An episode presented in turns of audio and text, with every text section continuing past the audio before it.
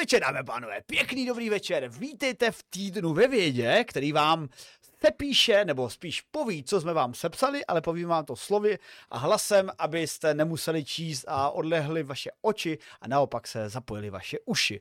A e, protože vy jste až po uši v našem pořadu, který vám bude popisovat zde Žeron Tomáštík, fyzikální podnotka vydátora a v novém roce na internetech vítáme i Tondu iluminovaného. Občas je tady iluminovaný, vidíte, jak skokem je iluminovaného obličeje a pak zase schřadne v temnotách a je tady. Nazdar, Tondo.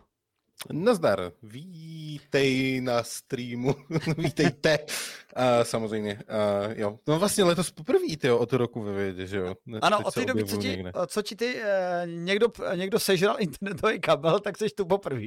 Kámo, ale to byla fakt jako to, to, to byla událost. Jo, ještě furt do dneška tu potvoru lovím.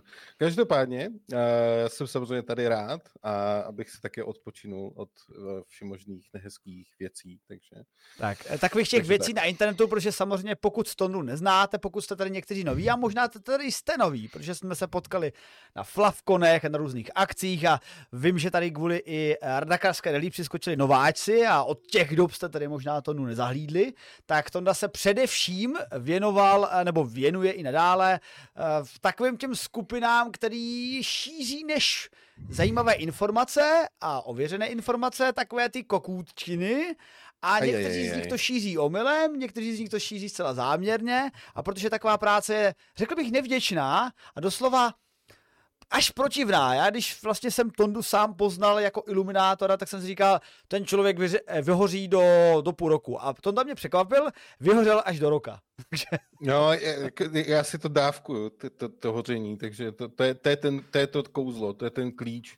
Musíš si to dávkovat. Přesně prostě tak. Po, po nějakých malých dávkách. A dneska naštěstí toho moc, tohoto skoro nic kontroverzního nemám, jenom krásné, pozitivní, teda já si dovedu představit, že někteří v tom najdou i to negativní. A prosím tě, Tondo, co fascinujícího a nového se stalo v uplynulém týdnu ve vědě a technice? Tak samozřejmě v uplynulém týdnu jsme se mohli podívat na to, jak krásný, úžasný japonský lender měsíční Slim možná přistál měsíci a možná bez obtíží, ale možná také ne. No ale určitě možná v eh, Amazony byl, nějaký, byl nějaká civilizace, která byla pokročilejší, než jsme si mysleli, protože vždycky si říkáme v Jižní Amerika, tam byly ty osady a vesnice. No, vypadá to, že tam nějaká civilizace byla, ba to však nebyla to, co se objevilo v novinách v minulých týdnech, objeveno ztracené město anti... Ne, ne, prostě spíš vesnice antiku. Tak, tak, tak. A pak se teda podíváme na to, že jsme objevili takovou...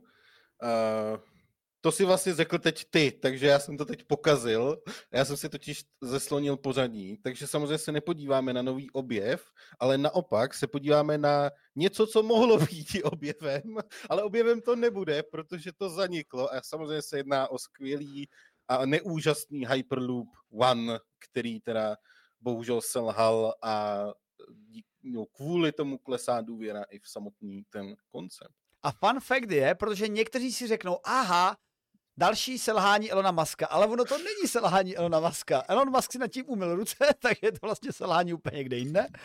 Ale podíváme se, kde v technice a vědě naopak brutálně poslední dva roky, a vsadím se, že to sleduje každý z vás, to skáče ku předu, a to je strojové učení, AI, říkejme tomu různými přezdívkami, ačkoliv by mě Tomáš Miklov mlátil po hlavě, ale zdá se, že AI může ovlivnit až 40% pracovních míst v pokročilejších státech, v pokročilejších technologií až 60% pracovních míst. Něco se o tom povíme.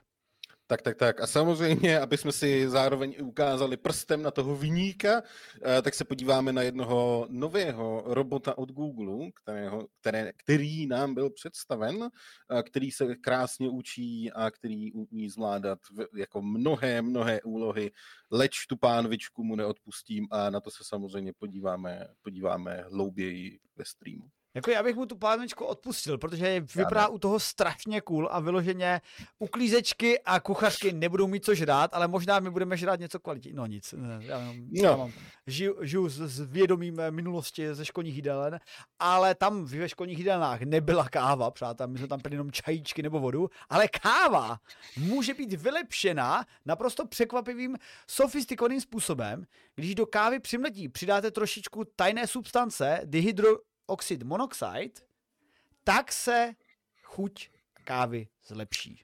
Je to My, my, myslíš to zlé, zlé DHMO? Ano. Uh, aj, aj, aj, aj, aj. To, bu, to, bude, to bude nehezké. A samozřejmě pokud nám zbyde čas, tak bychom se rádi podívali ještě na jednu věc.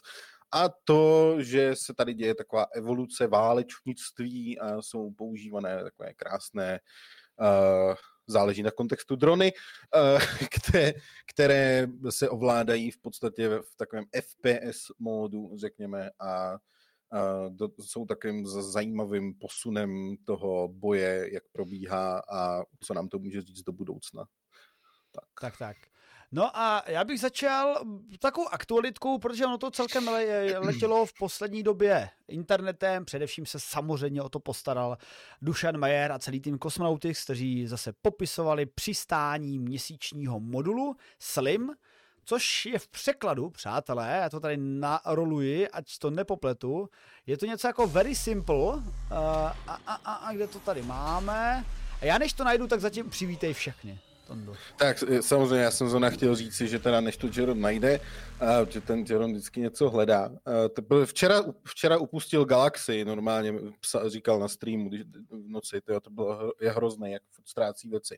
Uh, každopádně samozřejmě vítejte tady všichni od z raidu od Martina Roty, děkujeme moc za dodržení této naší úmluvy a, a tak.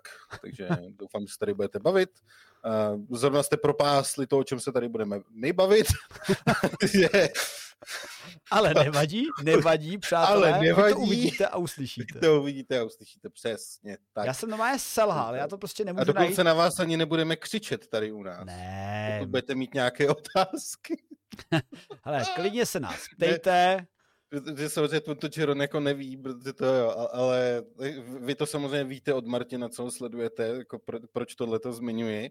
A já to tady eh, to nechám Jirona v nevědomí, a proč jsem to zmínil, ale samozřejmě říkám, tady prostě se nekřičí, tady, tady, tady se, tady se Dobře, tak jako já sice vím, že eh, já mám problém, že vždycky hodně řvu, takže já se teď pokusím neř, neřvat a budu, budu, budu tichý a uklidněný. A přátelé, takže pojďme si tiše a uklidněně povědět o tom, že Japonsko se jakoby napůl stalo pátým státem, který úspěšně přistál nějakou svou technikou eh, na měsíčním povrchu. Možná vás překvapí, že vlastně to není velké číslo, protože sakra, když se tady přistávalo mise Apollo, několik misí Apollo s lidskými posádkama přistálo úspěšně na naší nejbližší oběžnici, tak byste řekli, no jasně, od té doby tam hážeme všechno, teď to znám z Kerbalu, prostě pr, nejbližší oběžnice, furt tam něco posílám, furt to testuju, ale překvapivě ten, to adjektivum úspěšné může být problematický. Jak nám totiž ukázal nedávno takový jako kosmický závod mezi Ruskem a Indií, který mimochodem vyhrala Indie, which is fun fact, eh, že eh, pár dní, vlastně pár hodin, desítek hodin od sebe přistávala Luna 25 a sonda Chandrayaan 3 a Luna 25 to narvala krásně do povrchu, vytvořila nový kráter a Chandrayaan 3 přistála hladce, vyjelo vozítko a Indie se tak stala čtvrtou zemí, která úspěšně přistála. Předtím Zkoušela japonská kosmická agentura také přistát nějakým vozítkem a dopadla podobně jako Luna 25. A teď si řekli Japonci, zkusíme to ještě raz, ale protože, jak říkali Dušan Mayer při svém streamu, oni na to jdou nekonzervativně. Zkouší nový, ox, nový experimenty a já tady pustím do pozadí, snad by tady mělo být i video celého, celého uh, plánu, a to vozítko se jmenuje SLIM, už to vím, Smart Lander, uh, Lander for Investigation of Moon, takže velmi jednoduchý název, prostě chytrý. Mě by zajímalo, jestli jakoby ty zkratky se vymýšlely, jako jestli víš co, jestli wow, ono to vyšlo jako Slim, ty jo, to je dobrý, vidíte lidi. A nebo jestli jako vymyslejí tu zkratku a pak kolem toho naroubou ten, ten, ten, Hele, ten fun název. fact, na tohle dokonce i znám odpověď. V NASA, teda konkrétně NASA, tohle je japonská agentura, a v NASA na to vyloženě mají člověka, co, co prostě vymýšlí nejvíc cool tyhle ty jako názvy. Takže se to jakoby pak spíš roubuje, on má povědomí, od čem je ten výzkum, ale my jsme to řešili tady taky na jednom ze streamů, že jsme řešili, jak by se jmenoval vydátorský eh, no. výzkumný satelit, aby v tom bylo třeba, nevím, jako vydátor JERu nebo něco a na to se dá narubovat tolik, jako, jako aby, to, aby, to, aby se to jmenovalo prostě prdel, nebo ano, ano, tak, ano, ano. Vlastně. Samozřejmě by, by, se, by, se, by se to dalo. Ale dobrý, já, já, já se omlouvám, že to jako hodil vidíčky, tak, tak může pokračovat. Ale jsme vědecký, ale i komediální pořad, pochopitelně. Takže, a, a, ale tohle nebyla žádná komedie, přátelé. Tohle bylo naprosto vážně míněné přistání japonské sondy. Když se tady vrátím ještě na tenhle ten moment, kdy ona letěla nad eh, měsíčním povrchem, který máme výborně již naskenovaný. A zase se tady dostáváme, ono to tady bude dneska furt, uh, umělá inteligence, stroje učení, algoritmy. Algoritmus vyhodnotí, kde přesně se ta sonda nachází nad povrchem měsíce, naskenuje to a určí si, sama, Není to jako, že člověk rozhodne, aha, tady vedle toho šutruje rovné místo, tak tam přistaneme, zahajte přistávací manévr, dopočítáme, kam to přistane. Ne, ne, ne, ta sonda to udělá autonomně a sonda, teda podle plánu, měla tam pak autonomně takhle přistát. Před přistáním se stala taková zajímavá věc. Já jsem původně myslel, že po přistání měli vyjet vozítka, ale tady na tomhle, na tomhle tom záběru jde vidět, že chvilku před přistáním prostě normálně vyprdne ze sebe vozítka, tak jako GTFO a vyskočí dvě vozítka, ještě se k ním vrátím, nebo dvě vozítka, oni to právě nejsou vozítka, to je ta pointa, oni jsou to takový jako ano. bobečky. já, já bych řekl žížalka a, a krychlička. Ano, ano. No. Prostě pohybovátka. Move, Pohyb, ano, pohybovátka. Pohybovátka, nové no. slovo. Zapište to prosím vás do slovníku naučeného. Pohybovátka. No a sama se měla pokusit měkce přistát. Jak vidíte, v tomto poloze sonda už jako měla nasproskenována a věděla, kde se nachází a měla přistávat a pak se měla překlopit. A tenhle ten moment se asi úplně nepoved. Proto jsme tady s Tondou naznačovali, že se to tak jako částečně povedlo.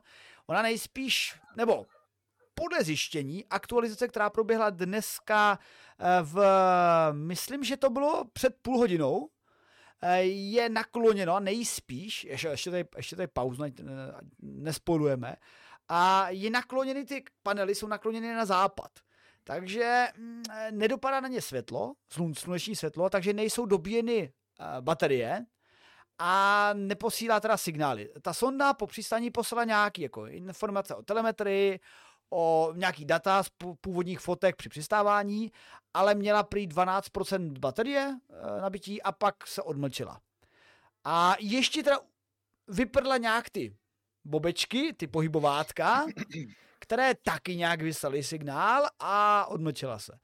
A jako říct o tom, že to třeba selhalo nebo neselhalo, je kruté, protože když se tady podíváme na plány mise, konkrétně, která teda vydala JAXA, jeden byl japonská agentura, tak úroveň úspěchu je přistání na měsíci v celku. jako. Tak to je zase jako praktický mířit jako na ty nižší cíle, že jo, že jako pak, pak to jako nemusíš prohlásit za, za zklamání nebo selhání, tak to je jako, hele, to, řekněme, že to je úplně jako kdybys vystřeloval nějakou raketu, kterou stavíš prostě několik let, že jo, testuješ ji, vychytáváš ji a pak řekneš, že hele, my budeme rádi, když se to vznese.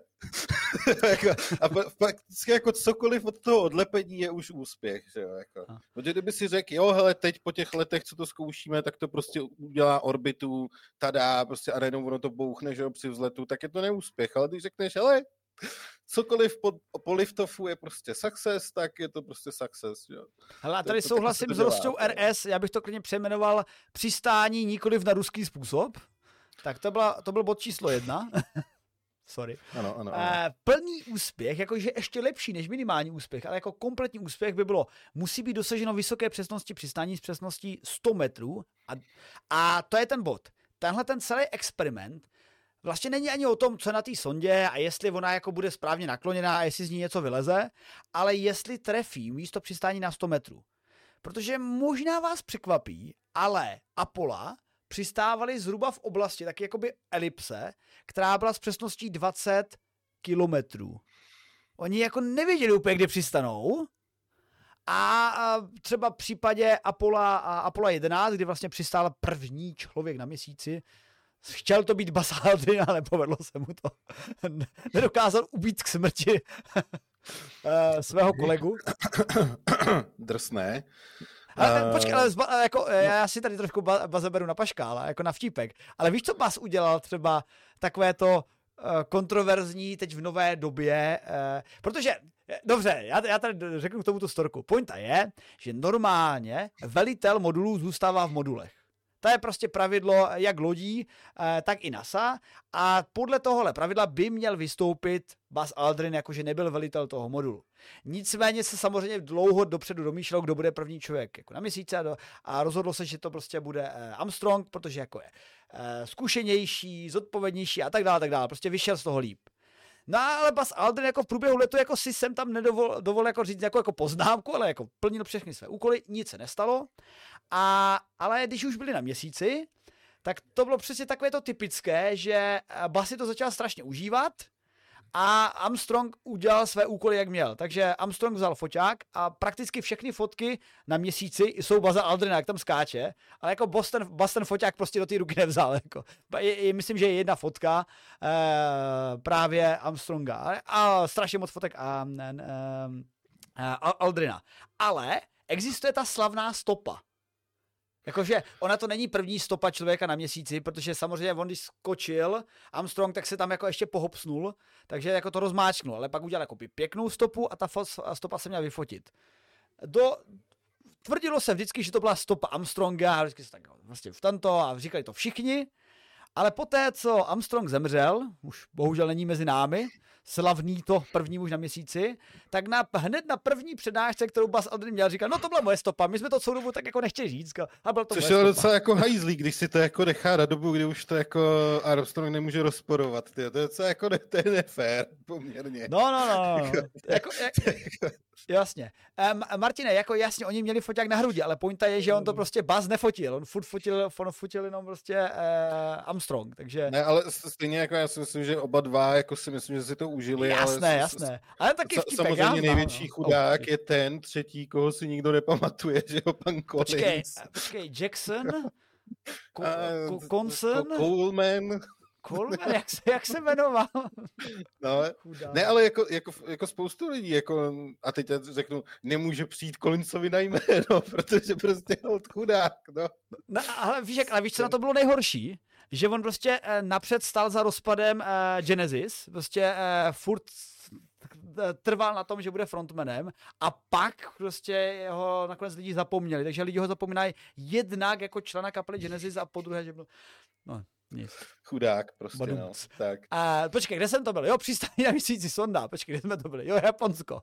Tak, zpátky do současného času. A překvapivě, od těchto dob Samozřejmě byly pak nějaké další Apollo, ale na měsíci toho zase tolik nepřestálo. Protože ona ani nebylo proč, když si to zamyslíte. Jakože, OK, tak měsíc je plný silikátů, jsou tam oblasti, kde je možná trvalý led, který se jako nestihl vypařit, spíše v našem případě vysublimovat jako do, do, do volného prostoru. Ale to, co známe z naprosto dokonalého seriálu a přikazuji vám všem, podívejte se na For All Mankind, to je prostě nejlepší úplně se dá Já jsem zase si včera trošku zafňukal. Dobrý, prostě je to, je to výborně. Mimochodem, poslední čtvrtá série trošičku naznačuje, co se teď děje s asteroidem Psyché. A tak jako lehce, ale jinak. Ne, taká zase vsuvka z reality. Pak to vytáhnu na Dušana Majda při nějakém rozhovoru. No a, a, takže na měsíc nebylo potřeba se vracet. Prostě není k tomu žádný reálný důvod jiný, než to, s čím souhlasím, jedno z těch malých, s čím souhlasím s Olenem Maskem, že bychom se sakra už měli stát kosmickou civilizací, protože na to máme a boostne to celou, celé jako naše lidstvo, aspoň v to doufám naivně, já jsem také naivní chlapec. No a Japonci teda jsou pátou zemí, která jakoby úspěšně přistála, ale aby jsme měli nějakou kolonii, a ta kolonie měla kývadlovou dopravu třeba z Deep Space Gateway Station, nebo Deep, eh, Gateway Station se teď vlastně má jmenovat, eh, tak bychom potřebovali eh, systém, který prostě přistane na místě. A ne systém, který přistane 20 km plus minus. Jako, jako ty lidi, OK, tak ujdeme 20 km a nastoupíme do našeho modulu. Děkuji, skvělý nápad. Ne, oni prostě potřebují s přesností na Zbytek desítky metrů. Ano, ano. Takže tohleto je první experiment, který mu se dokonce přezdívá jako Moon Sniper. Jakože fakt vyloženě měla přistát naprosto přesně. Což téhletý sondě ještě nevíme, jestli se povedlo. Předpokládá se, že by mělo, protože vyloženě fakt přistávala autonomně velmi blízko nějakých kráterů, které byly naplánované, nebo spíš naplánované, které ona sama poslala. Hele, to jsou ty krátery, tady se rozhodnu přistát a teď jenom sledujte, jestli to zvládnu. A pak je teda ten extra úspěch, že, že bude aktivní na měsíčním povrchu až do západu slunce a bude proveden průzkum. Takže my jsme vlastně na bodu jedna, přistalo to nikoli na Rusa. A jsme, teď se vyhodnocuje bod dvě, jestli jsou dobří snajpři. A bod tři nejspíš neuspěje, ještě se čeká, že jestli se dodá energie, až um, um, bude správný úhel na solární panely. A v ten moment, jestli se odešlo nějaký další data, a teď už dám tedy bonusový, ten bonusový úspěchy. Tady mám video, kde ukazuje vlastně, co, co jsou ty pohybovátka. No a taky tak Japonce napadlo, tak když už tam letíme, tak tam něco přihodíme, ne? Samozřejmě nějaký, ale zase to nemůže být vozítka, ty by byly těžký. A Japonci se sami, jak, jak už tak nějak je jejich vlastností, řekli, hele, na měsíce musí letat ještě s menšíma věcma, aby jsme si dokázali, že ta naše technologie lze miniaturizovat a lze to dělat levněji. Takže jejich idea byl něco jako koncept CubeSat, ale s přistáním úspěšně na měsíci. Mimochodem, CubeSat se zkoušel před půl rokem, nevím, to, mě, to by mě potřeboval někdo opravit, jestli to byla taky japonská sonda, ale myslím, že to byl nějaký experimentální přistávač, anebo to bylo s těma Indama. Vím, že v jeden moment byl pokus o přistání několik velmi malých sond na měsíci a, a, a byl to v podstatě CubeSat s nožičkama, který jsi měl pokusit přistát a nepovedlo se to. No a tady v tomto případě to měl být koule set, v podstatě velikost pomeranče, eh, mělo něco přistát a žaba. Tady, tady to vidíte, tady, tady, fotku, fotku, obrázek, zpátky, zpátky, chvilka napětí, tak, tady napravo, tak. A napravo, co vidíte, je prostě něco, co vypadá upřímně jako zmenšení na hvězdy smrti, nebo uh, granát z nějakého Marvela a je to takové jako skládací koule a napravo je prostě takovýhle divný patvar. A to jsou dva, dvě hejblátka. A to hejblátko číslo jedna bylo úspěšně vypuštěno, to už ví, a takhle se pohybuje. Normálně skáče jako skukan, jako žába. A vzhledem k těžišti by se měl vždycky jako nějak přetočit zpátky. A to druhý je normálně ve spolupráci s nějakou firmou, dokonce myslím hračkářskou, která to má založeno na uh, hračka, který dokonce znám i z jednoho pořadu pro děti, protože mám synátora, díváme se na pohádky, že máš kouli, ta koule se otevře do válce a ten válec se pak jako pohybuje. No a o tomhle druhým není známo nic. Signály jsou ještě, protože ty signály samozřejmě, tyhle ty vozítka poslali signály sondě a ta sonda je musí poslat Zemi. A ta sonda je musí poslat orbitální družici právě tam kolem měsíce a ta je pošle až Zemi. No ale ve chvíli, kdy sonda nemá energii, tak my nevíme, jestli ty zprávy přijala a nevíme, jak to dopadlo. Takže na to se teď čeká, vyhodnocuje, nějaký data jsou zaslány, částečně, než se vybrala baterie a byly vyhodnoceny. Teda přiznám se, že jsem myslel, že to bude rychlejší novinka, ale já jsem se tak rozpovídal. Prostě no, kosmos miluju, no. no. Ale ono... Uh, ještě teda jako, ať si k tomu přihodím něco svýho, protože ty jsi mi to tak jako vyčerpal, tak já, já že mě vždycky jako frustruje, že tohle to jsou jako takový krásný skoky a objevy, ale jak zároveň to strašně jako fueluje ty konspirační teorie, což je taková jako vedlejší efekt, uh, adverse efekt, chcete-li. Uh, tak vlastně jak, jak spoustu lidí to teď prezentuje stylem jako haha, vidíte, oni mají problémy tam teď přistát, haha, tak jak to asi udělali tenkrát, haha.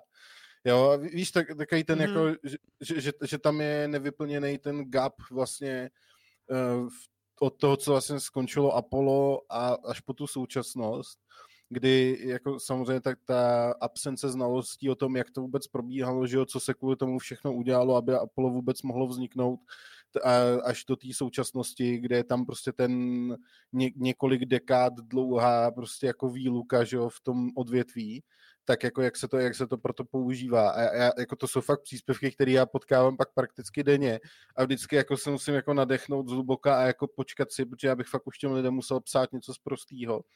a zatím, zatím to nějak jako vydržím vždycky.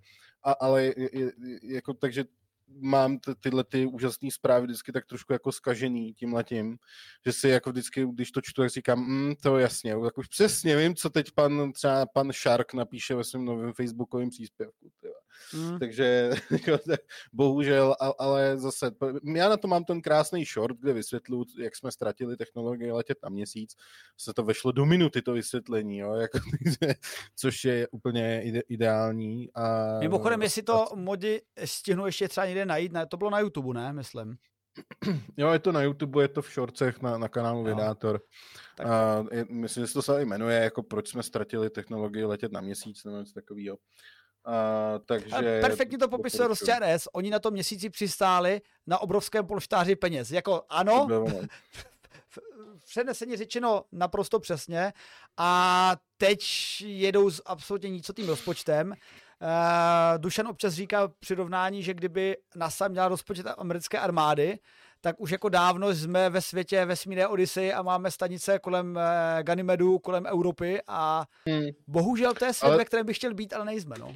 Ale ono taky, že tak ono ty peníze jsou jedna věc, což já ji považuji za tu méně podstatnou eh, v tom v té otázce, nebo jako ne úplně nepodstatnou, ale jako by méně podstatnou ohledně spíš jakoby té infrastruktury, že jo, která k tomu byla použitá. Protože opravdu u toho Apollo, tak tam jako celá ta země se jako přizpůsobila infrastrukturně tomu programu, takže vám vyrůstaly prostě továrny, že jo, na ty součástky, teď, teď jako máte, což do dneška si můžete najít, taky ty, blue, ty prostě blueprinty Apollo, té rakety a můžete to prostě podle toho postavit, jenomže ten problém je, že těm blueprintům prostě chybí expertíza těch techniků. To znamená, kdybych teď vzal ten návod a prostě jedna ku jedný to postavil, tak ta věc nebude možná jako fungovat, protože oni jak to stavěli, tak oni prostě vychytávali drobné chybičky jo, že tu něco bylo špatně, tady něco tohle, tady něco tamhle a to už vlastně v těch blueprintech není. Takže já když to vezmu a postavím, tak stejně to pra, pra, pravděpodobně nebude fungovat, i kdybych teda znova postavil továrny na ty díly, kdybych z, znova jako začal to vyrábět, znova začal používat ty staré materiály, prostě všechno to k tomu, tak stejně to pravděpodobně nebude fungovat ta raketa protože prostě tam chybí tahle ta expertíza a to je jakoby spíš ten hlavní faktor, který v tom hraje. To, že už prostě tady nejsou ty lidi, kteří ví, co na té raketě prostě fungovalo, co na ní nefungovalo, co se ladilo a, a tedy a tedy a tedy. Takže to je, to je spíš ten hlavní no, faktor. Mimochodem, ale i tahle ta síla a byla vlastně i tou slabinou amerického kosmického programu. Sice jednak byla strategicky nezničitelná kvůli té rozptýlenosti, takže jako nemohla být jedna, dvě sabotáže zničit celý systém, ale z druhé strany to trvalo strašně logisticky, to trvalo strašně dlouho a kritizoval to třeba Dobře, Elon Musk to kritizuje leco mnohé, ale právě tu rozptýlenost, které on se nemusí eh, věnovat, on prostě má všechno centralizovaný, SpaceX, teď teda říkám Elon, ale myslím tím SpaceX. A, a to bylo i nedávno komentované, když byly komentovány uh, posun v rámci Starshipky, tak jako si posteskl jenom inženýr z NASA, jako jo, jsme rádi, že se mu to daří, ale tohle by si NASA v životě nemohla dovolit. Vystartovat s obrovským kusem raketové techniky a vyhodit ji do povětří neúspěšně. Což je třeba pěkný fakt, když si to porovnáte, tak ano, eh, může se zdát, že SLS systém, což je vlastně takové jako cosplay Saturnu 5 bych ho nazval, letěl s misí Artemis 1, ale letěl bezchybně. Prostě vyletěl hmm. a letěl a samozřejmě víme, že, jako sat, eh, že Starship neměl letět ještě, a taky neletěl, vybuchnul, ale... Já bych teda jako řekl, že to, ale není náhodou SLS spíš jako cosplay Long Marche? A, Čínskýho? No jako, já hele, takhle, já to prostě beru vzhledem tomu, že přirovnávám to k známé věci, známé technologii, kterou znají. Okay diváci, protože ono to jako protože mám, je něco menšího. Já mám, to, ne, já mám totiž taky dojem, že Long March má totiž právě taky ještě, že měl i ty žlutý boostry a že, že, že tak jako vypadal jo, hodně podobně, ale, tak... ale budíš.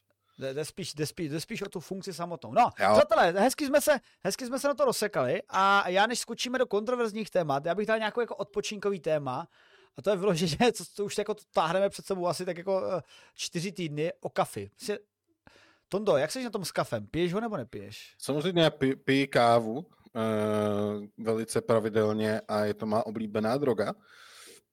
A samozřejmě jako, jako každý správný píč kávy hledám způsoby, jak si zpříjemnit víc a víc svůj prožitek z pití kávy. A i věda mi tomu může pomoci, protože takový nový objev, řekněme, je, že pokud, a to nejdřív jako schrnu, že pokud jakoby vy při, před mletím zrnek kávy je lehce navlhčíte, tak by mohli mít lepšejší aróma větší koncentraci aromatických látek a to z jednoduchého důvodu a to je, že vy si trošičku pohrajete eh, díky tomu jako s povrchovým napětím, s tou statickou elektřinou, která pak má právě vliv na tom, jak se při zalití té kávy eh, vlastně cho, chová ta látka, takže lépe vylučuje potom ty, ty aromatické látky. Což je zajímavý objev.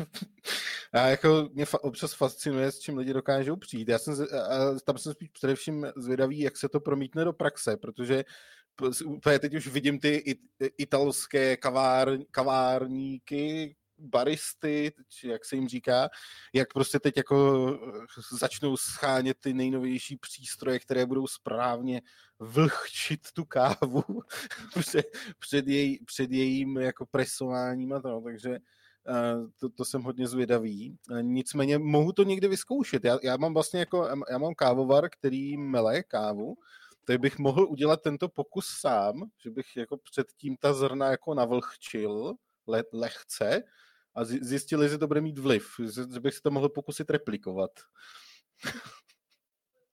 a co ty vlastně? Ty, ty vlastně kafe nepiješ, viď? Já se přiznám, takhle, já, jako, já vždycky říkám, zjednodušuju, že kafe nepiju. Což není úplně pravda, protože piju cappuccino, což je jako má základ kafe, nebo si dávám latéčko, což jako také je v tom kafe. Takže vlastně kafe piju, ale jako rozhodně, kdybys mi dal nějaký espresso nebo turka, tak asi jako pomůžu. Ale eh, eh, jako tu, hele, já přijímám ten kofein, lomeno tein, eh, prostě z čajů a to je něco, co mě naprosto stačí. Zase naopak vím, že nějaký ten kofein nebo tein potřebuju. A tady je zajímavý, jako, že na tohle to nějak se přišlo, ne úplně omylem, oni tady v tenhle článek jako si s tím trošku pohrává s tou ideou, jakože přišlo na to omylem, ale, ale jako z čeho je to spin-off? Protože tenhle ten výzkum byl výzkum eh, materiálových vědců a vulkanologů, kteří jako dovedu si představit, že to jako zkoumali a pak je napadlo, hele, ne, neskusíme to aplikovat než na zrnka horniny, třeba na zrnka kávy, kterou tady chlastáme. A viděl, tak to zkusme. No a jde o to, tady mě třeba oprav eh, horty jako naše, eh, naše kámen, je tady kámen přítomen, je tady kámen přítomen, že když máte sopečné erupce, a ty erupce nastávají, tak jako je známo, že když je více ne, nemyslím jenom vlhkosti, že třeba kolem té sopky jako teče voda nebo do toho prší nebo něco, ale vy můžete mít vodu naadsorbovanou uh, v těch nerostech, i v rámci hydrátů.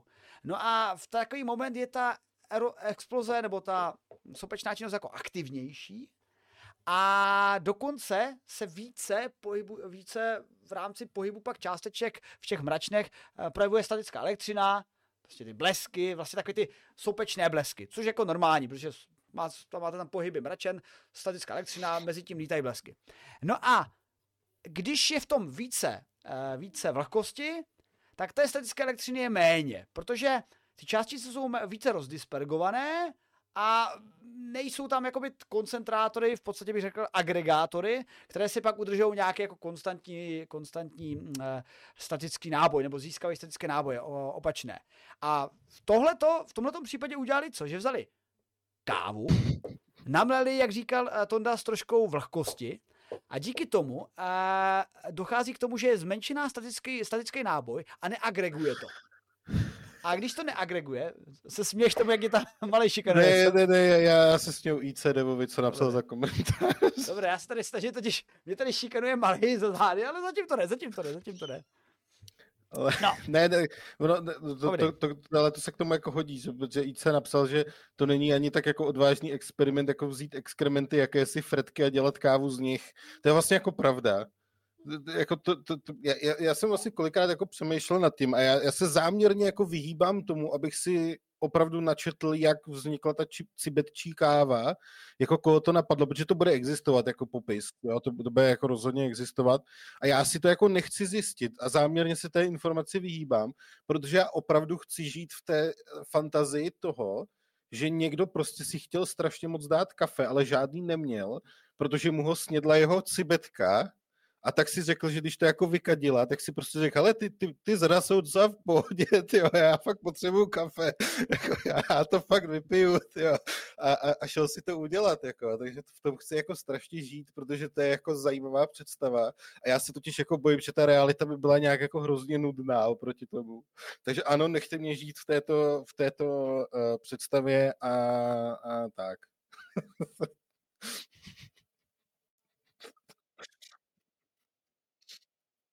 Také jsem četl.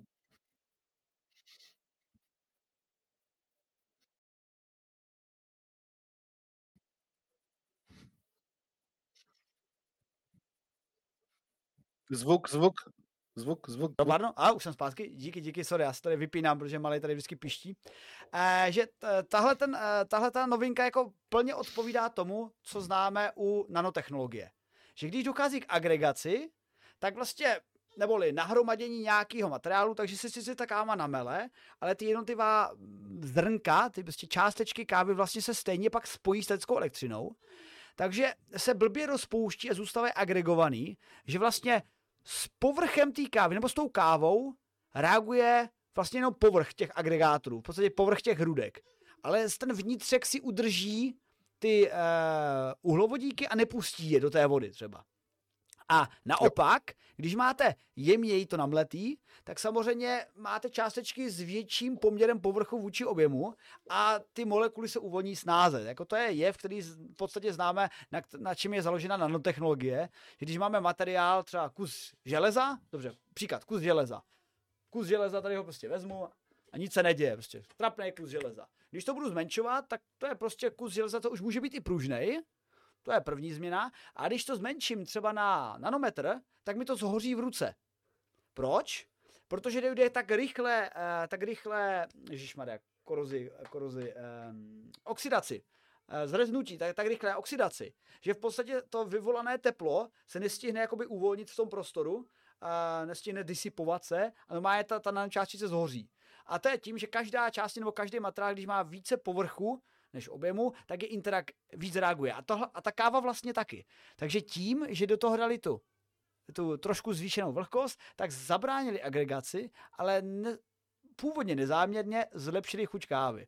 Takže samozřejmě na tomhle trošku vtipném článku si pak uh, vydátoři uh, smysli a řekli OK a očekávají, že na rozdíl od jiných vědeckých výzkumů tohle konečně bude do praxe a jak tady to říkal, uh, že no, jak na to přišli, tak já bych řekl, hele, to je přesně ta věda, na kterou můžou teď říct, a podívejte se, chleba levnější bude. Nebo ne úplně chleba, ale káva třeba může být lepší. Tak a ono ještě, tam teda on, ono už se používá i dneska. Já třeba nevím, jak, jak vy, ale eh, občas jako si taky da, dopřávám jako dobrou kávu z různých jako dobrých obchodů, uh, jako kde ji připravují. A máme jako už vytipovaný ty, kde, kde jakoby, a já teď mi no, vypadlo to, ten terminus technicus pro tu, uh, pro tu činnost, kdy ty vlastně, když máš do presovače, když to dáš tu, tu, tu, tu kávu namletou, tak vlastně spou, spousta eh, těch obchodů nebo jako barů dělají, že prostě takhle, jak to je, tak to je jenom prostě smáčknou a šoupnou do toho stroje. A tam už já nechodím, protože fakt jako věc, která fakt má razantní vliv na tu chuť je, že oni mají takový, vypadá to jak takový ježeček, Uh, máte prostě jaký jako tubky, uh, fakt teď nevím, jak se to jmenuje, a tím to je jakoby v, už v tom dávkovači to je jako pro, uh, prokypří, jo, tak také ky, kypřidlo kávy. A už tím jako zvyšují ten povrch, že jo, potom, když tím protéká ta voda a už jako i to tvoří konzistentnější espresso, a takže už třeba chodím jenom tam, kde tohle dělají, protože to je fakt, to je strašně znát, když se to udělá. Tam jako opravdu je obrovský rozdíl. A tak třeba, třeba jednou začneme to ještě k tomu vlhčit a bude to ještě lepší a budeme tu kávu mít ještě lepší a jednou bude káva tak dobrá, že si, si se jí napijeme a pak se kolem nás pomalí svět, protože prostě jako, v té, jako, jako kolem té veverky. Ty, v jakém to bylo filmu? Já si počkej, já si tohle pamatuju v Simpsonech. Já si tohle pamatuju v Simpsonech, že si Homer po nějakém, v nějakém díle strašně val kávu a pak si dal, pos... ne, kecam, to nebyl Simpsoni, ale byl to od stejného tvůrce, to byl Fry ve Futurámě Jo, a pak jo, si dal jo, poslední, jo, jo. poslední eh, šále kávy a ten ho přelomil do stavu, že všude hořelo a on, pomal, on chodil normální jo. rychlostí pro něho, ale mezi tím vlastně lítal jako blesk, ano. jako flash. To se jako čekám taky, že mi se stane. Mě se třeba teď ptali uh, v práci, proč nepiju kávu. Já jsem říkal, přátelé, já jsem jako uh, ten uh, Obelix. Já jsem do té kávy spadl, když jsem byl malý a kdybych ano. si ty i dál, tak se stane něco, co tento svět nemůže přijmout. Takže ho přijímám ten kofein v mal, menších dávkách v čaji, abych abych ne... Ale zase jako čaj má spoustu jako jiných, jako ale uh, věcí, že, že to, to je taky jako docela zajímavá droga mimochodem. Je, je, mňam, mňam, mňam, mňam. Futurama. Uh, Jinak klidně pište dotazy, já vždycky, když nemluvím, tak se podívám zpátky do těch dotazů a odpovídám na ně i textem do chatu, takže nebojte svých odpovědí se dočkáte kávu nechme kávu, přátelé, a pojďme konečně, zbylo vás tady dost na kontroverzní téma. Já jsem si říkal... Já myslel, že půjdeme do země, kde, odkud se káva vyváží do Ekvádoru. Ne? Ne, oslý můstek ne? ne oslý neuděláme? můstek dobrý, hele, oslý můstek dobrý. Já sice nechávám historii na závěr, tak ještě nebudeme jako kontroverzní, pojďme do Ekvádoru. Prosím tě, co se v Ekvádoru zajímavého stalo, kromě toho, že tam mají prů, nad, lehce nadprůměrné fotbalisty s dobrou kávu. Počkej, co tam ještě tak mohl, mohl mít? Je to jedna z mála zemí, která začíná na E, na samohlásku, což je fajn. Mm-hmm. Amerika a také a tam také. mají uh, úžasné, krásné městečka, která jsme nyní... Z, uh, tyjo, a teď já chci použít správný slovo. No, Zno, znovu lépe objevili? Znovu lépe objevili je celé to slovo. Němci by proto měli krásný dlouhý slovo určitě pro tohle. Ale... Vás, jestli, vás... jestli, jestli, někdo umí německy, vy napište ano. nám teď výraz pro ano, znovu něčeho znovu lépe, Ne, znovu lépe objevení. Das Booster besser... No, pokračuj. No, každopádně díky uh, vlastně lid, lidarového snímkování jsme, se podařilo zmapovat vlastně takové jako velký právě úsek uh, džungle v Ekvádoru a krásně se nám tam podařilo zmapovat jako také velké lidské osídlení, nebo spíš soustavu osídlení, že jako ono to na těch obrázcích vypadá jako taky, jako by to mohlo vypadat jako město, ale ono je to spíš jako sem tam vesnička, sem tam vesnička, sem tam vesnička. A proč jsem použil ten termín z, znovu lépe objevení je, protože uh, já bych jako chtěl rovnou předejít takovým jako různým spekulacím, jakože haha, objevili jsme ztracenou civilizaci antiků, Eh, kteří komunikovali s mimozemšťany a tak dále, eh, tak jedná se o staronový nález, protože ono samozřejmě v, jako v té džungli se blbě hledá, ale konkrétně tady tato soustava těch eh, obyt, oblastí obytných, whatever, komplexů, tak ta vlastně jako už jsme ji znali z dřívějška, už jako bylo objevený, akorát jsme jako nevěděli, jak je to přesně velký, jak je to rozlehlý, co všechno tam je, protože už vlastně v minulém století se objevily některé prvky infrastruktury, zavodňování, hliněné valy a tak podobně. Takže my jsme jako viděli, že tam v té oblasti jako něco bude, akorát jsme měli představu a právě ta technologie toho lidaru, která se v poslední řekněme dvě dekády jako hodně posunula, zdokonaluje a pomáhá nám právě jako v těch hustých porostech džunglí objevovat tady tyto skryté, skryté věci, protože normálně opravdu bez toho byste museli vzít trojnici lidí a prostě projít každý metr té džungle což není úplně optimální jako metoda, jak něco hledat, protože to je velice intenzivní na práci. Ale tady bych tě doplnil, je... ani to ano? by nám nepomohlo totiž, protože uh, to vlastně ty říkáš naprosto Určitě. přesně to znovu lépe objevení, protože o těchto těch místech bylo známo, že tam bylo lidské osídlení, protože předchozí průzkumníci už třeba před desítkami let tam našli nějaké doklady, zbytky cest, zbytky techniky, ale ty potřebuješ mít, ty si potřebuješ poodstoupit. Prostě kdyby jsi byl v našem městě a, a teď si představ, že z našeho města, tady třeba, nevím, z Olmouce nebo z tvého krásného Třeboně, kde jsme tam projížděli, se zachovají, krásného Třeboně, se ano. zachovají čtyři baráky a všechno ostatní prostě úplně lehne ladem, tak jako řekneš, OK, tak tohle je bývalé centrum nějakého města, které může mít 4 až 40 tisíc baráků, jenom nevím úplně přesně. A když si podstoupíš, tak bys třeba viděl, že aha, tak tady byly vlastně cesty a tak. A ty si můžeš podstoupit třeba v pouštních oblastech s leteckým snímkováním, ale právě v zalesněných, hustě zalesněných oblastech, třeba amazonského pralesa, jako v tomto případě v Ekvádoru, nemůžeš, protože máš hustě zalesněno, máš tam, máš tam uh, ten, jak se mu říká, ježiš, prales, ne prales, džungli. No a právě lidar, který jednak skenuje samozřejmě povrchy, ale jako i druhá i prosvítí eh, mezi mezerami mezi stromy, takže zjistí ten pravý povrch, tak potom odstoupení zjistili, že jo, bylo tam, to našli tam nějaký ty pozůstatky civilizace, a ta civilizace byla větší, než se čekalo. Protože taková ta starobritská škola říkala, jo, jo, ty předkolumbovské civilizace jako, jako dobrý, ti astéci to měli dobří a tak, ale přece jenom eh, žádné civilizace velikosti britského impéria a římského impéria tam nehledejte. Ano, ano. A ono, a ono jako tyhle ty objevy jsou vždycky jako, uh, je to s nima složitý, ale jako zase můžeme to připodobnit, aby, aby diváctvo jako snadno pochopilo, ale je to v podstatě jako když třeba najdete jako speciálně malý poníky na jednom nalezišti, že jo, a pak z toho děláte závěry prostě a, a když se vám to nelíbí, tak argumentujete prostě koněma z jiného století v, v jiném části planety. Jo. Prostě je, to, je to složitý, nejde to dělat tak jednoduše.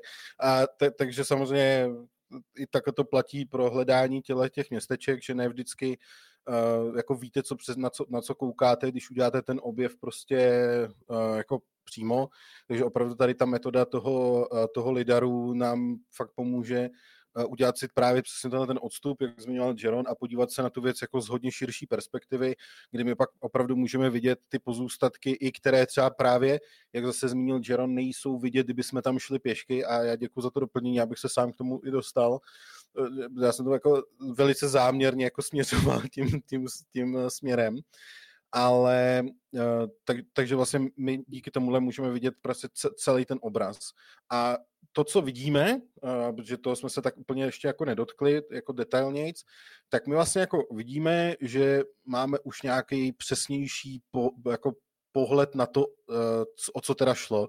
A vidíme, že spíše než o nějaké velko obří město, právě těch starobilých jako antiků či čehokoliv, tyjo, tak šlo spíš právě o nějaké, řekněme, jenom hustější zasídlení menšími jednotlivými vesnicemi, a mně se tam jako poprvé trochu líbí zase i ten rozptyl, který ty si zmínil to 4 až 4 tisíce a on vlastně ten skutečný rozptyl je poměrně přesnější a já abych neřekl blbost, tak já si to radši najdu. 15, jo, 15 až 30 obyvatel. tisíc obyvatel. Tak, tak, tak, tak, tak. Já, tak jsem, já, jsem, já jsem myslel 10 až 30, to je dobrý, tak je to ještě trochu přesnější. Takže 15 až 30 tisíc obyvatel, což v té době je poměrně úctyhodný, protože tady se bavíme o době, myslím, že se tam řeší něco 2000 před naším letopočtem až nějakých 500, 600 mm-hmm. našeho letopočtu ta civilizace, takže řekněme v evropském ekvivalentu je to taková ta nejznámější éra z, z Velké římské říše.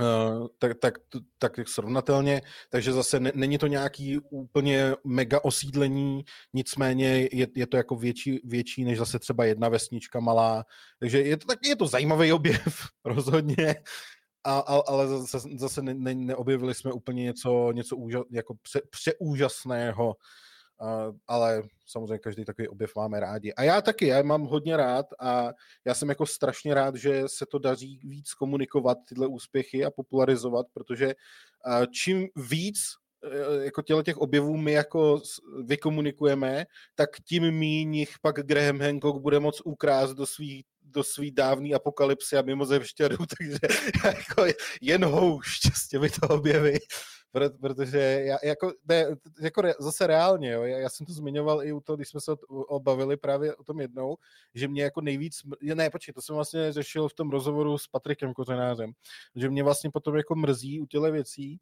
kdy vlastně uh, tady vznikne třeba ta první imprese z toho objevu na základě nějakého bullshitu. To znamená, že třeba to Gebelky tepe, uh, určitě jsem to řekl blbě, omlouvám se, který je úplně úžasný, ten nádherný naleziště, fakt jako plný fakt úžasných věcí a spoustu lidí s tím měla jako první setkání skrze nějaký jako pseudovědecký bullshit a tím si vlastně jako poskvrnila takovou tu první úžasnou, že jo, eh, to první setkání s tím. Takže Jenom doplním, jako uh, doplním uh, Gebekli Tepe je možná jedno Gebekli. z nejstarších měst vůbec v historii. Jako prostě nález, který je srovnatelný časově a možná lehce i předchází jako oblast Babylonu, takže je to taková, jako, že zjišťujeme, že tam jako nebyl úplně takový to, jo, tak do téhle doby lovci sběrači, a pak se rozhodli založit impéria. no ono, právě jako to, to, je ta, to je to moderní poznání, že už taky přece jenom jako upřesňuje tyhle přechody, protože zase ta, pse, ta pseudovědecká část, a to platí o jakýkoliv pseudovědě, kterou si vyberete, tak v podstatě je zaseklá argumentačně prostě vždycky o několik generací vědců dál, prostě vzadu. Jo? Ať už se budete bavit o klimatu, o zdraví, o historii, tak prostě veš, drtivá většina těch pseudovědeckých argumentů je opravdu nějaký slaměný panákování tyjo, na základě nějakého minulého nepřesného poznání a úplně ignoruje to současný a opravdu to současné poznání jako vyplňuje tyhle ty mezery a fakt jako ten přechod ze sběr, sběračů lovců na civilizaci opravdu nebyl jako lusknutím prstů, že najednou si řekli, a fuck it, já už to chci žrát kořínky, já si postavím město, ale opravdu je to takový jako postupný mixování těch kultur, že jo, který, který, že to tak nějak jako vyplynulo, kdy lidi prostě si uvědomili uh, postupně, že jako to apes strong together, že jo, hmm. jako klasická věc a začali tvořit nějaký ty uskupení a vlastně celý to bylo tak jako takový přirozený proces, takže jako já, já, já jsem jako říkám rád za tyhle ty objevy, protože nám to upřesňuje tu historii a dává to prostě méně prostoru Hancockům, no. To je ale kok, ten Hancock. No ale já jenom ještě doplním k tomu Gebekli Tepa, vy jste tam chytli ten koncept eh, nebo kontext, který třeba neznáte, že vyloženě se jedná o oblast nálezu nějakých megalitů a zdí stěn základů budov, které je podle všeho 11 tisíc let staré, tak si to zasaďte do kontextu historie, které jste četli. A v době, kdy eh, lidi ještě neměli kovové nástroje i eh, potary, jak se řekne česky potary, eh, zpracování... Um, hrnčíství. Ano, jako je hrnčíství, což je jako velmi zásadní, protože ve, ve chvíli, kdy máte nádoby a dokážete skladovat věci v nádobách, tak jako teď už máte sklady, teď už máte, můž, můžete obchodovat a tak dále, tak dále. Takže ono se to pak začíná balovat a pak vám vznikají impéria a před, predatuje to Stonehenge o nějakých 6 tisíc let, takže jako my se bavíme o 11 000 let zpátky. Takže lidi byli šikovní a byli šikovní v oblastech, o kterých jsme se bavili v Jižní Americe. Ano, nejednalo se o rozsahem e, římskou říši, přece jenom, ale e, ty nálezy ukázaly, že vlastně vidíte to sami. To v podstatě na tohle je ten hlavní nález, tenhle ten lidarový snímek, který ukazuje něco jako ulice, něco jako cesty a jsou tam starý e, důkazy o Eh, odvodňovacích kanálech, které samozřejmě zničily tady ty průtoky řek, nebo průtoky eh, streamu a potůčků, že to samozřejmě se zacpalo, takže voda si najde cestu, jak známe, že jo? takže to jako zničila, ale díky tomu víme, že ty místa byly opravdu větší, než to, co si prostě mysleli, že i dneska, typická situace, nekontaktované kmeny v Amazonii, No jasně, a teď jako vždycky vidíte ten obrázek a to jsou takový ti, ty kmeny, které upřímně jsou na úrovni e, doby kamenné, mají prostě ty oštěpy, nějaký bederní roušky a, a, a logicky jako s krátkou pak člověk napadne, jo jasně, což znamená, že vlastně předtím, než přišli Evropani do Jižní Ameriky, to takhle jako bylo skoro všude, lomeno, závorka, jo, ještě byli takový ti Aztékové, ty byli pokročilí, ale oni jedli ženy, děti a byli divní a pak si třeba vzpomenete, že existovalo nějaké město Tenochtitlan na jezeře ale pak si uvědomíte, že vlastně nevíte, co je pravda, co, co znáte od Denikena. A takže ano, lidi byli schopni mít, mít civilizace a když třeba zmíním ten bod o Astécích, tak tam se taky ukázalo, že tu svou říši měli pěkně propojenou systémem silnic, protože ty silnice fakt potřebujete, abyste nemuseli chodit obzvláště jeho americkým bahnem, těma, těma um, lesy a um, pralesy, ale samozřejmě tohle to bylo v té době samozřejmě vykácenější a příznivější. Tak. Tak, tak. A přátelé, no? opuzme příjemné odvětví historie, archeologie, opuzme kosmos a vraťme se k naší zemi, která se poslední dva roky Ne, ono takhle. Kdyby tady byl Tomáš Miklov, tak řekne, proč lidi tak blázní z umělé inteligence. Co sleduju já jako výzkumník v umělé inteligenci, v tom se jde prostě desítky let, postupně se zavádí eh, techniky strojového učení, algoritmy do jakýchkoliv částí výzkumu, výroby a jenom se to postupně gradientně rozšiřuje. A já bych mu odpověděl, no jo Tomáši, ale před dvěma roky vyskočili Midjourney, vyskočili ChatGPT a šlo to mezi širokou populaci, která z toho samozřejmě chytla paniku. Úplně do prdele! No a, a teď si říká, OK, nahradí nás to a tak dále, a tak dále. Vždycky si říkalo, jo, nahradí to dělníky. A tak Znáš to, teď bych to řekl blbě, nechci znít jako arrogantně, ale my edukovanější a tak jsme si říkali, jo, jo, nahradí to dělníky, budeme v pohodě. A poslední měsíce si říká, no jo, ta AI spíš nahradí ty bílé limečky, ty dělníci budou potřeba a my všichni, co jsme kreativní, přijdeme o práci, že to z nás udělá líp to AI, generativní. Takže vlastně z bílých límečků budou novodobí lud, ludité. Ano, přesně, vlastně. tak budeme, budeme ne, hele, rozbíjet my, stroje. My nebudeme rozbíjet stroje, my na to budeme samozřejmě sofistikovaně, jak se přísluší naší praxi. My tam budeme dát antiviry. Teda viry, aby to Je takhle, to je, to je vlastně ale, no tak to je v podstatě jaký ničení strojů, ale je, to je jako rozumný, no, to je, nebo to je jako dobrá, dobrá strategie, jak s tím bojovat. No ale, ale... Tímhletím, tímhletím trošku jako dramatickým a možná neúplně pozitivním úvodem eh, se dostávám k tomu, že ano, hele, nástroje umělé inteligence tady budou a nebuďme ludité, nezbavíme se jich. Můžeme to regulovat, jako všechno, co máme, ale je to jak s ohněm. Dobrý sluha, špatný pán a musí se k tomu přistupovat. Třeba Evropská unie se snaží velmi zodpovědně regulovat tyhle ty přístupy. Na druhou stranu někteří z průmyslu to velmi kritizují v porovnání třeba s Čínou či Amerikou, která to mnohem méně redukuje a v ten moment potom budou mít náskok oproti Evropě, Evropské unii. No a co teď vyskočilo? Překvapivě je v tom zakomponovaný Google, Deep eh, Mind, který jsme třeba znali jako dávno nějaký počítač, který porazil Kasparova, tak jako na, chlapci na tom dělají dále. A bavíme se o lidských robotech. Teď jako se děs, teď, teď, udělám tady jako situaci, abyste si víc děsili. Humanoidní roboti, přátelé.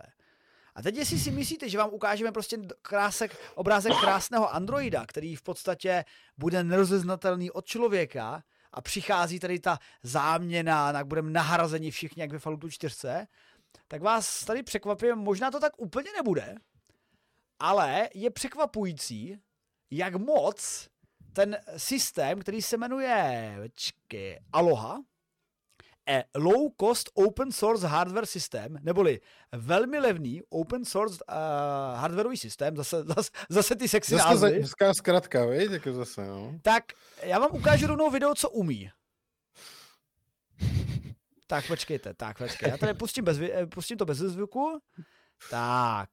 A ty nám k tomu něco řekni, zatímco se budu kochat. A dej, dej tam tu pánvičku hlavně. Počkejte, v které lidi, části ať to lidi vidí. To je části? nějaká 15. minuta zhruba si myslím, že to bude. Dobře, takhle, tak já tady dám před začátek a pak tam dáme tvoji pánvičku a ty si na tom zmocneš. To je prostě, to, to je to. jasný důkaz, že to nikdy prostě nám práci prostě, nevezme. Jako podívejte se na to. Už, už posledních pět let, ještě před AIkem, se mluvilo o tom, že tyhle ty, teď nemluvím o AI, teď mluvím o robotech. Uh, víte, že v továrnách jsou takový ty manipulátory, co mají uh, pět os, prostě, ty mnoha osé manipulátory. A už před AIkem se, AIkem se říkalo, hele, tyhle ty roboti by mohly kompletně nahradit celou výrobu a fakt vyrábět auta kompletně roboticky. Mimochodem o to se snaží Tesla ve, své, ve, ve svých, jak se jmenuje, mega, gigakompany. A, ale vždycky to jakoby nějaký ty tasky, nějaký má ty to chybičky, no. Ano, má to chybičky. Má, ale... má to chybičky a ono, ono to je, tady jako spoustu lidí si možná vybaví, jak se řeší jakoby kvalita Tesel, uh, že, že, že jakoby často prostě ty auta přijdou, že mají nějak něco zasazený špatně, něco nelícuje dobře, jo, nedosedá a tak, že tam jsou jako chybky, ale zase jako komu čest, tomu čest, jako zase je pravda, že jako vzhledem k tomu, že se jedná o jako z většiny kompletně automatizovaný proces, což jako jiný automobilky nemají, tak furt je to poměrně slušný, ale je pravda, že to prostě má chyby, jako rozhodně to má chyby, to je, to je, to je dobrý asi si říct. Tak, jo. Okay. Uh, jo. E, no, ale co chci ukázat, co chci ukázat, že tady jde o to, že oni vyloženě, jako počkejte, já to tady vrátím, a to je ten robot, jo, to je v podstatě takový vozítko, vypadá to jak klasický vysavač, co máte ten robotický vysavač, zase robotický vysavač, všechno, i vysavačka. Vysavač od live heightu. Ano. A to má samozřejmě počítač nějaký a ty komponenty jsou schválně velmi levný. Jakože to není prostě nějak jako super sofistikovaný, je to prostě jako nějaký rak, racek, na kterém jsou OK, manipulátory dva, který teda jsou, by měly být nějak dražší. Celý ten koncept dohromady stojí půl mega, což mi věřte, přátelé, já jsem dneska řešil investice na univerzitě, řešili jsme, kolik budeme investovat, co se bude kupovat za přístroje, půl mega. To není mnoho, přátelé. Půl mega je nic, půl mega je nic.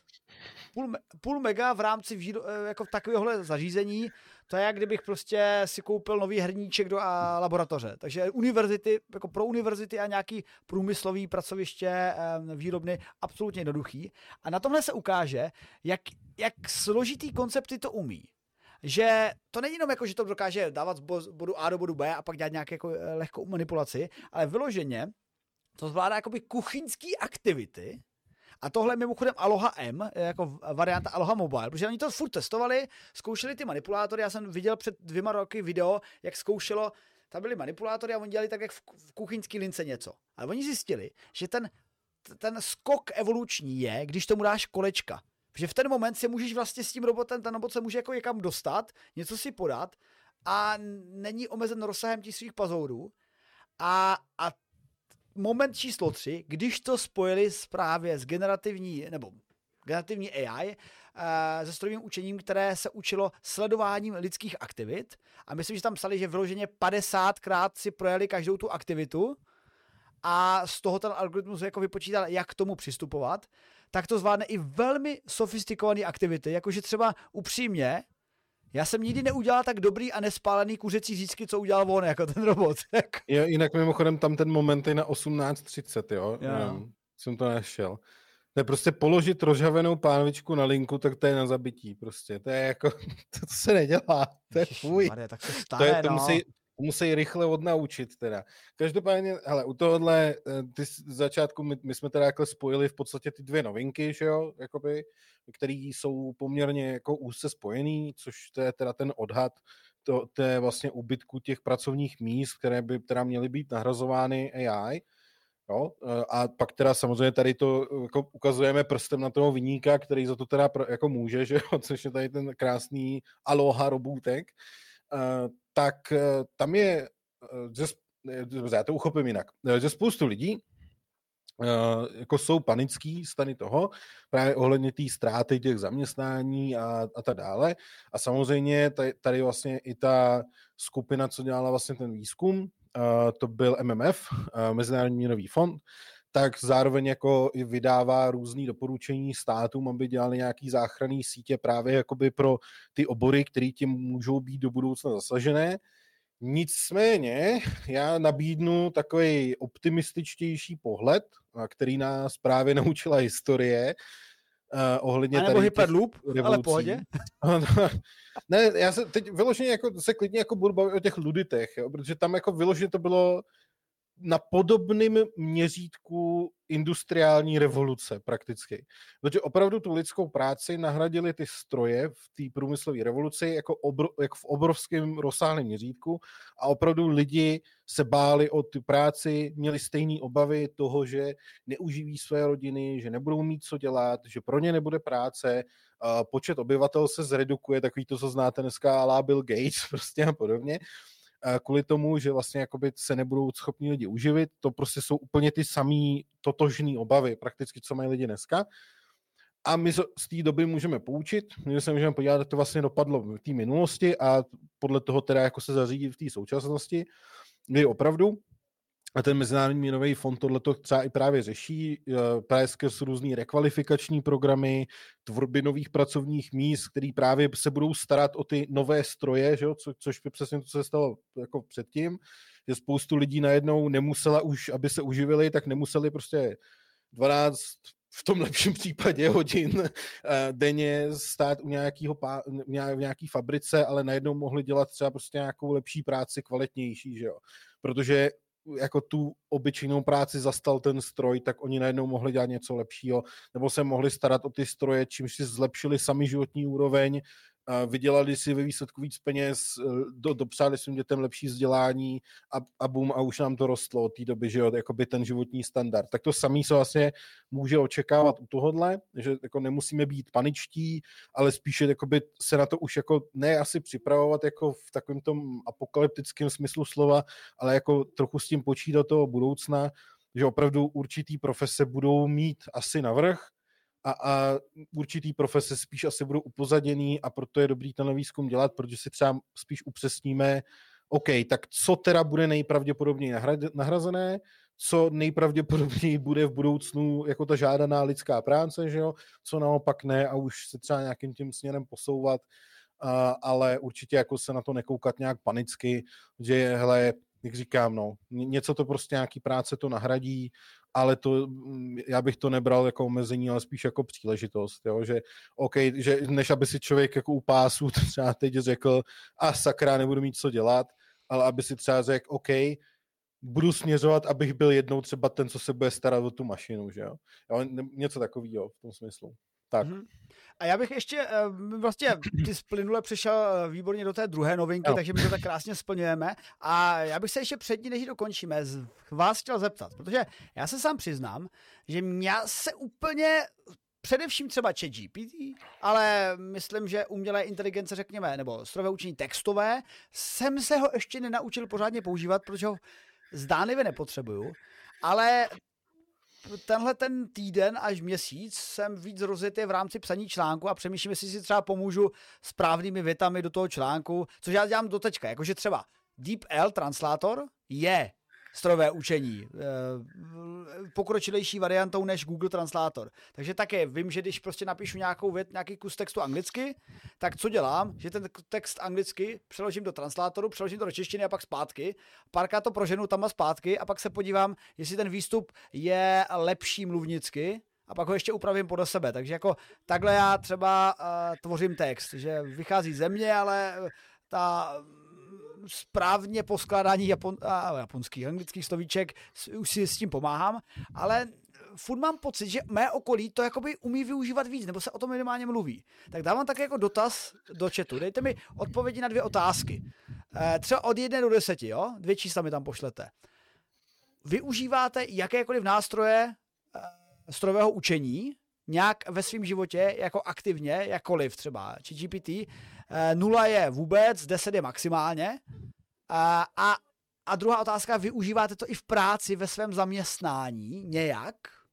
Jako já za sebe, já za sebe třeba dám jako velmi nízko, já dám prostě generativně asi jako dva, že jsem to dvakrát zkoušel a ve své práci v podstatě, jestli, jestli, jestli DeepL Translator je strojové učení, tak bych dal dva, ale já se přiznám, že mám na svých datech uh, algoritmus strojového učení, který mi to analyzuje z vědeckého hlediska. Ale ještě dávno předtím, než přišel ChatGPT, tak dále. Takže ano, já to využívám, ale jako nedám nic většího než třeba tři.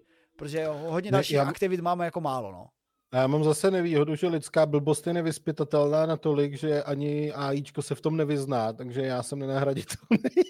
ano, samozřejmě.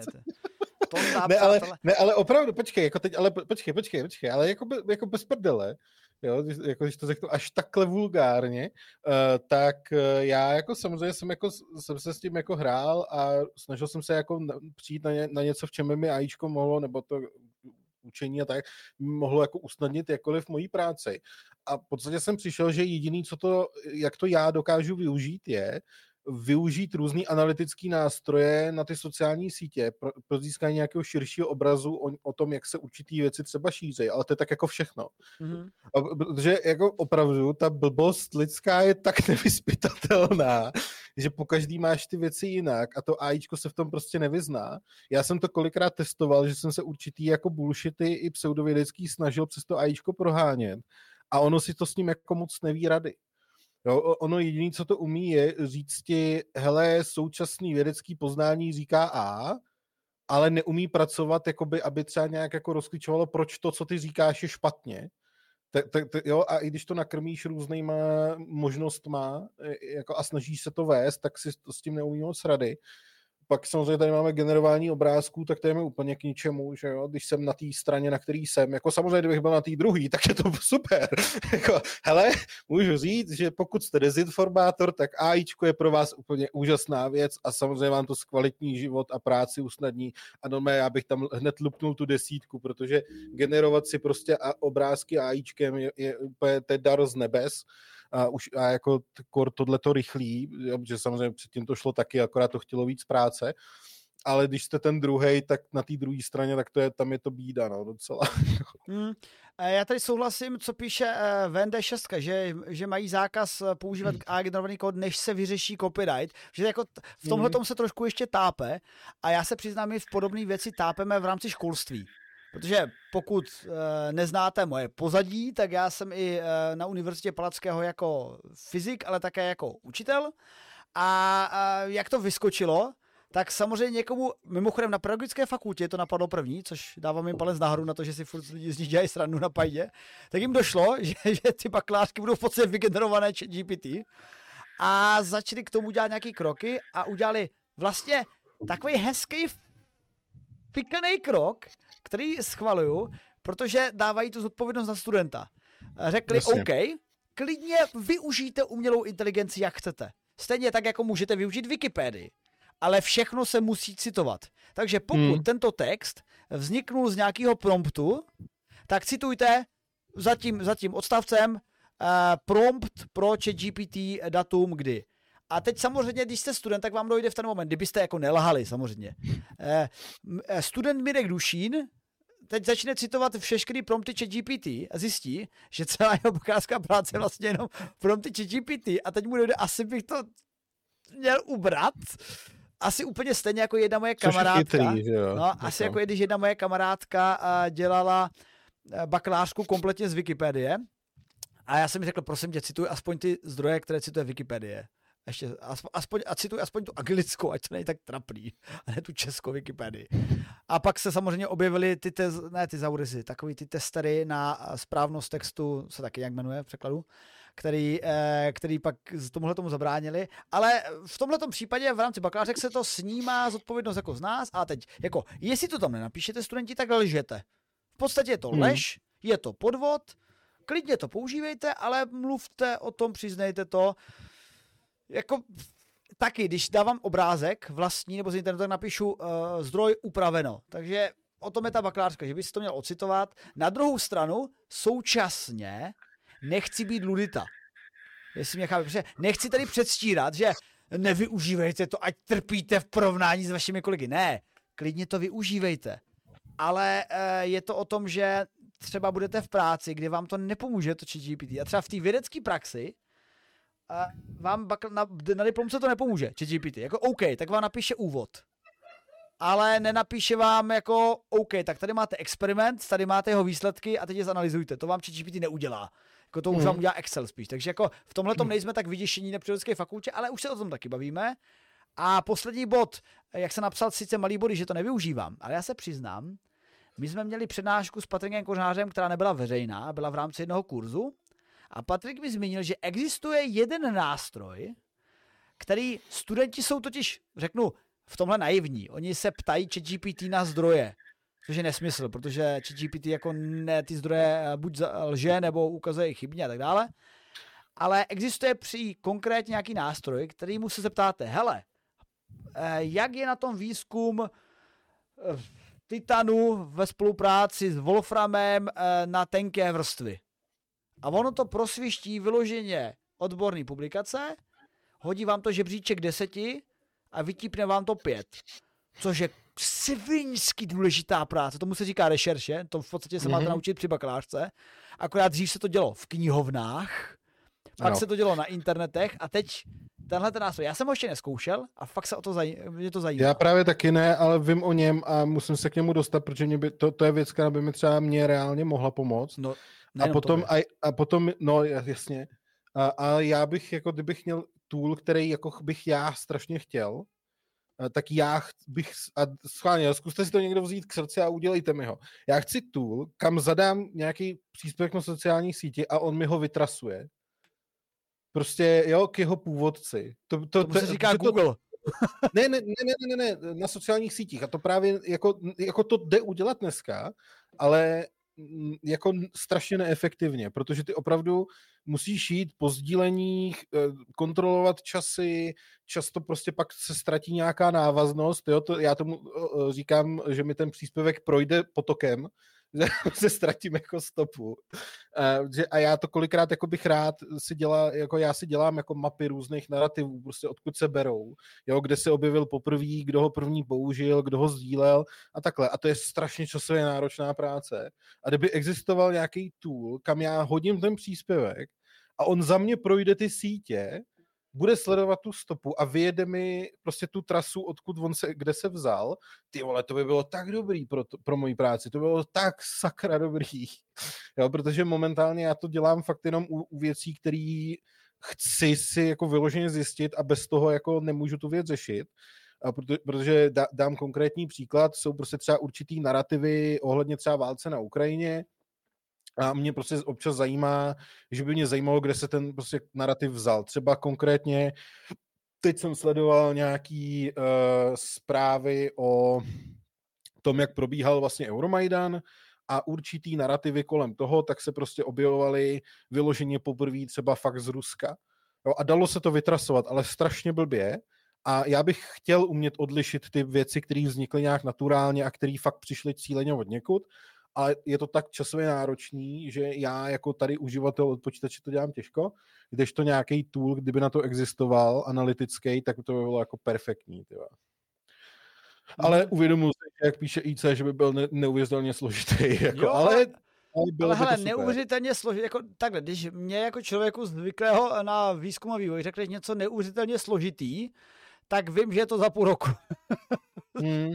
Protože jako zrovna, když se bavíme o algoritmech, tam si to jako dovedu představit a už dneska to se posouvá ve vědě už desítky let, ale ve společnosti se to fakt teď jako dva roky klokotá. A když dokončíme tu druhou novinku, teda vynecháme teď už robota od Google, který si teda ukázal, že ta, dobře, ta první novinka, ten robot od Google ukázal, že umí dělat i složité úkoly, úkony, v podstatě kuchyňské aktivity, prát prádlo a vyloženě i s těma relativně nejjemnými manipulátory to zvládne nastavit, vložit, spustit a funguje, tak to je hlavně levná záležitost, která je open source a dostupná pro mnohé a tohle to se učilo pozorováním těch aktivit od lidí. My si tam psali něco na 50 vzorcích, plus se to doprogramovávalo, ale je to právě učení ze sledování, takže ano, sledují nás a učí se naše aktivity. Eh, no ale to, co to teda ovlivní eh, společenský trh, eh, což vyšlo tady na rozhovoru s Kristalinou Georgiovou, která je teda bulharská ekonomička, ale, ekonomka, ale je ředitelka, výkonná ředitelka Mezinárodního měnového fondu, tak ta samozřejmě varovala, že v budoucnosti se připravme na to, že to ovlivní pracovní místa. A jak říká Tonda, ho to třeba zatím neovlivní, protože ty algoritmy nejsou ještě. Takže to je asi tak zhruba na úrovni Burundi, eh, kde bylo řečeno, že spíše to ovlivní sofistikovanější eh, výrobní trhy nebo pracovní trhy. Mm-hmm. Takže třeba právě Evropu, Čínu, Ameriku, oproti situaci, která by třeba mohla nastat v méně rozvinutých zemích, do kterých třeba spadá i Indie, Brazílie, protože tam se ještě neumí ty nástroje vlastně AI tolik využít. Ale to je zase předpoklad. Uh, i tak by to i v těch méně rozvinutých trzích bylo třeba 30 až 40 ovlivněných pracovních pozic, což jestli si dáme na populaci toho státu, není sakra málo. Takže uh, ta, ta informace zněla spíš stylem připravte se státy na to, aby byla ta záchytná položka, možnost rekvalifikací, myslet na to, že se zvýší nezaměstnanost, ať se vám neskončí civilizace, což mimochodem, pokud milujete jo, podcast jo, jo, Nový jo. svět, tak stejně víte, že civilizace za chvilku skončí, takže to nemá smysl. no, z, z, z, v nejhorším za pár milionů let, no, tak. miliard. Hele, a než se, prosím tě, než se pustíme do hyperlopu, hyperloopu, no. tak já bych udělal takový jako od, odskok dál z hlediska logistiky, protože já si potřebuji skočit dozadu a dát malýmu jídlo. ty drony. Tak tam hoď drony a, a buď jemný a, a buď pacifický, no, dobře, říct, jdi do dronu a buď pacifický, absolutně. jo, jo, tak já vezmu drony a pak ještě, protože mám možná zbyde čas, tak bych vzal ještě ovce, ale to, to, to, to, uvidíme, to dobře, si přijdeš. povídej a já se vrátím a přátelé, teď přijde normálně freestyle neomezenýho vládce, vydátora iluminátora. Ano, ano, ano. Tondy.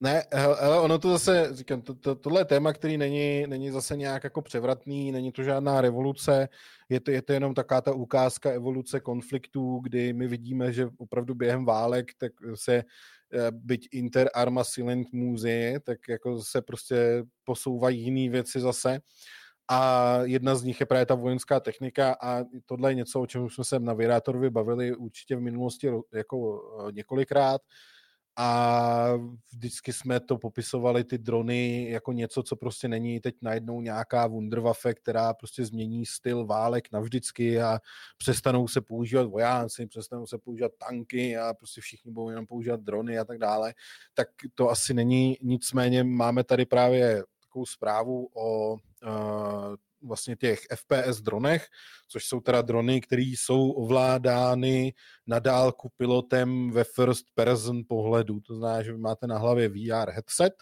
a někde sedíte v klídečku, prostě si chillujete a, a na dálku takhle ovládáte ten dron a vidíte jeho očima a nemusíte vlastně být nikde na té frontě a, a děláte tam nějakou ef, ef, efektivní práci v podstatě. Jo, takže jsou to drony, které se právě jako opravdu jejich používání se rozmohlo na obou stranách konfliktu, teda samozřejmě. Eh, ruská strana je taky už začala používat a ta ukrajinská jako ta je používá jako v velké míře už jako docela jako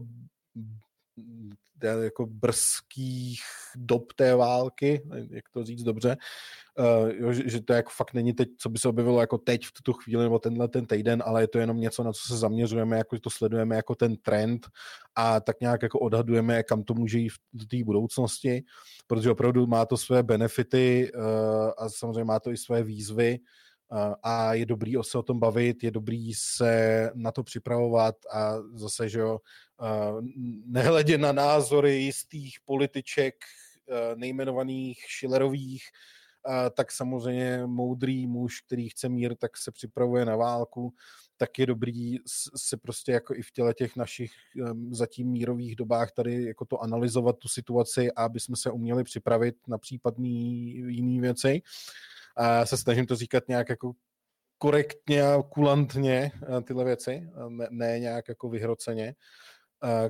Každopádně ta technologie má do budoucna potenciál, rozhodně se bude rozvíjet, rozhodně je dobrý s ní počítat a rozhodně je dobrý být na ní připravený, takže zase a to je takový ten evoluční závod zbraňový, kdy teď tady se vyrůstá nějaká metoda a vy proti ní hledáte nějaký countermeasures, nějakou protimetodu, takže se určitě dá předpokládat, že se hodně bude investovat do vývoje nějakých rušiček, signálů pro drony, že jo, a, a, a tak dále a tak dále, a který to budou jako zase kontrovat, nebo naopak zase vývoj lepších dronů, které naopak budou rezistentní vůči těm rušičkám a takhle se pojede ten evoluční žebříček, že jo, klasicky, jako u těch zbraní. Každopádně rozhodně tohle neznamená, že fakt se přestanou používat jiné věci, je, je to zase jenom takové to obohacení eh, těch, eh, těch rostrů, těch armád, takže rozhodně uvidíme dál i tanky, uvidíme dál vojáky,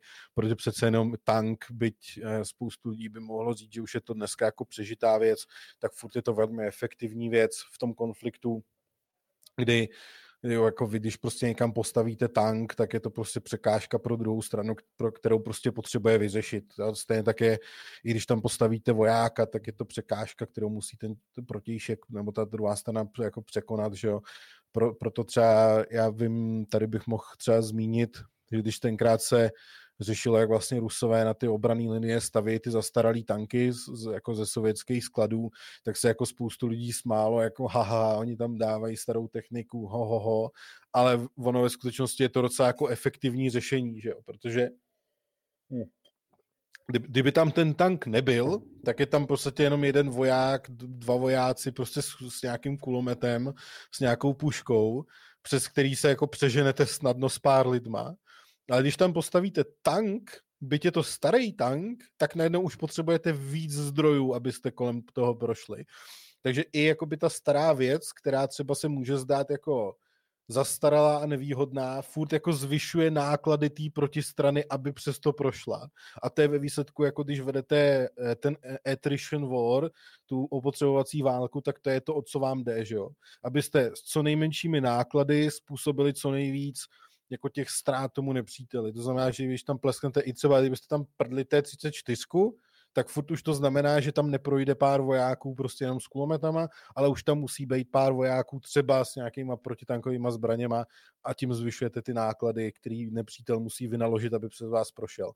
Jo, takže Uh, už kvůli tomuhle všemu to se nelze brát prostě uh, ty drony jako něco, co vytlačí tu jinou techniku, protože ta tam bude stále třeba i právě třeba z těch důvodů. Samozřejmě těch důvodů je mnohem víc, tohle je jenom takový, je takový jeden na ukázku. Nicméně, jo, ta, to, je, to je asi tak jako všechno, co se k tomuhle jako většinou dá říct, jo. Ale Uh, že já nevím, jak dlouho přijet Jeron, tak nevím, jak dlouho to mám točno natahovat, jo, víte. že já bych ještě, já mám ještě jedno téma, ale to zase by Jeron musel přepnout na obrazovce a to mi teď asi neudělá. A tak já se pojám do chatu, co mi tam píšete, jo. a ona existuje nějaká oblast, kde je názor nejmenovaných političek relevantní. Hele, mezi příznivci těch političek, jo, a na těch sociálních sítích to taky jako, jako plesá spokojeně tím výrokem, takže jako jo, no, ale, ale jak říkám, už prostě v římských vojenských manuálech se jako dočtete tato moudra, jakože kdo chce ten mír, tak se má připravovat na válku. Já to beru jako takovou normální věc, že jako když je tady nějaký agresor, tak je, mi přijde jako logický se na něj připravovat a ten, ten, tento výrok té nejmenované političky Schillerové uh, považuji za ve, ve skrze populistický až, až nechutný poměrně v té popul, populističnosti. Takže tak. Uh, a teď IC, jistě ani zapracovaný obraz kamery, aby v případě signálu uměl dokončit svůj úkol autonomně. A mimo, tohle vlastně uh, uh, IC, to je dobrá poznámka. Takové drony už existují, v, jako v limit, ne bojové, teda v limitované podobě. S, s, rozhodně se na nich pracuje. Vím, že taky myslím, že už jsme o nich právě i mluvili, že, ma, ma, že vlastně mají ten program, který je offline, a vlastně na základě toho strojového učení se v podstatě jenom splní ten úkol. To, to je věc, která jako ano, která se řeší a to je mimochodem věc, která mě docela jako děsí, eh, jako víc než právě třeba ten, ten člověkem ovládaný dron, protože to už je věc, proti který se pak jako dělá něco jako velmi špatně. Jo, když máte opravdu offline dron, který pomocí té umělé inteligence splní svůj zadaný úkol a sám si během té operace vyhodnocuje ty věci, to, to jako jo, to je potom, to je potom problémovější, no. Tak, tady víc jako sestřelit kanonem, dronem, laserem, protože AI bude řídit autonomně. Hele, zase, ono už dneska se experimentuje se spousta věcma, jsou různý protidronové sítě, že jo, a zároveň policie různých zemí taky testuje, protože že jo, ty se pokouší se odchytávat jiný drony ve městech, že jo, tak taky zkoušejí různé taktiky, jak, jak proti tomu jako bojovat. Takže ono jako, hele, to, to, to je taková ta evoluční věc, která je nezadržitelná, že opravdu když se, uh, když se to vyvíjí, tak prostě bude ten tlak prostě proti tomu, takže určitě jako tam v blízké budoucnosti uvidíme nějaký nárůst těch technologií na boje proti dronům, že jo. Tak. Uh, dokáže to, že se rozhodování přesune přímo do dronu. No, tak zase, to je, to záleží uh, potom, co je to za dron a jak je ovládaný. Tak, no to je teď oblíbená odpověď, ať se zruší zdravotnictví, protože nechci onemocnět. A ono těch odpovědí na to je víc, že jo, ať už tato, nebo že zrušíme hasiče, protože nechceme požáry. A ono vůbec, ale tyhle ty výroky populistický jsou prostě, uh, já jsem z nich vždycky jako na, vždycky jako už z nich kvetu a já třeba já jsem na začátku streamu, když přišel Martin s Raidem, tak já jsem si do něj trochu rejpnul kvůli jeho enrage, ale popravdě já jako ho já, já otevřeně řeknu, že se mi líbil jeho Enrage, byť uh, tam je samozřejmě jistá dávka té hranosti, uh, tak se mi to líbilo, protože někdo prostě řekl něco, co chci říct já v spoustě lidem a nemůžu, protože potřebuji držet kamennou tvář. Uh, takže samozřejmě spoustu těle těch věcí mě frustruje uh, svojí leností prostě. Protože já jako čím díl v tomhle jsem, tak tím mý mě jako štve to, že ty lidi existují a říkají věci, které říkají, ale spíš mě štve ta lenost, která jim jako stačí k tomu, aby byli úspěšní v těch bullshitech. Jo, že vlastně to jsou tak strašně laciný, nudný výroky a věci, který jako, že, že jako se cítím ponížený, že na to vůbec jako musím reagovat prostě. Jako na tak, a, protože vím, že zase to nemůže člověk nechat bez reakce, že musí se k tomu vyjádřit, ale vlastně je to strašně ponižující, že musíte vlastně řešit takovýhle úplně prázdný, laciný, levný, nic neříkající výrok, prostě nějakého člověka a to, to, je, to je jako frustrace jako velice vysokého levelu, tyjo, jako. takže, takže asi tak. Uh, nicméně, to je asi k těm dronům všechno, kam tam toho prostě není moc. Uh, uvidíme, uvidíme kam, se to, kam se to vyvine. Nicméně zase, to, co se objeví ve vojenství, tak určitě se v té civilní sféře taky brzo uvidíme. A je pravda, že pořídit si takovýhle first person droník, se kterým bych se tady jako lítal po okolí s nějakým VR headsetem tady od kompu, tak by mohlo být jako super. Jako určitě bych si tu věc pořídil, protože by mě to asi bavilo si s tím lítat, takže to, to bych jen ocenil. Takže tak a Jenon je tady, takže nám, nám to vyšlo úplně, úplně nádherně. Tak.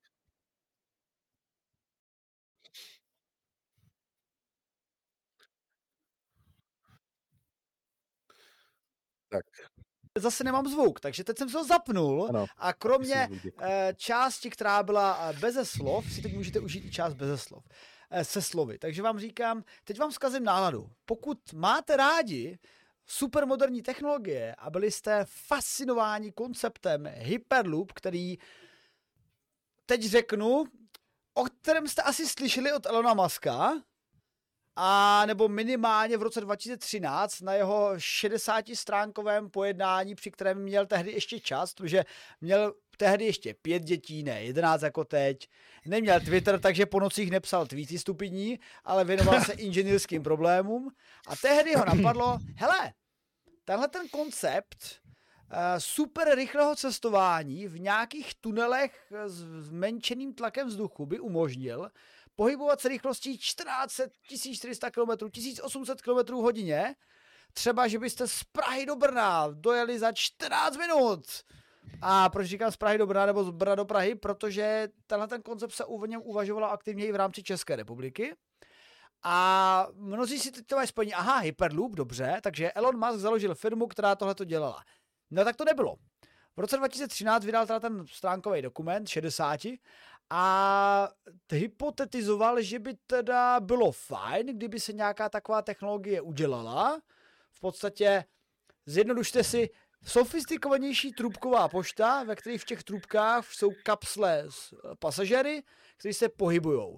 Oproti normálním vlakům by tam bylo vylepšení, že normální vlaky jdou po kolejích a pohybují se ve vzduchu a potřebují tratě, tak Hyperloop by měl v podstatě tubus, ve kterém by bylo menší, ne úplně vákum, ale téměř vákum, prostě menší tlak vzduchu o několik řádů proti atmosféře, takže by nebylo takové brzdění a ještě by se to celý pohybovalo na magnetickém polštáři, takže spojením technologie magnetického polštáře, magnetického urychlování a nižšího tlaku by jsme měli něco jako um, pátý způsob dopravy to tehdy nazýval. A čekalo se, co bude. A stalo se to, že nedávno zbankrotoval Hyperloop. a rozprává svůj majetek, takže Hyperloop to nebude.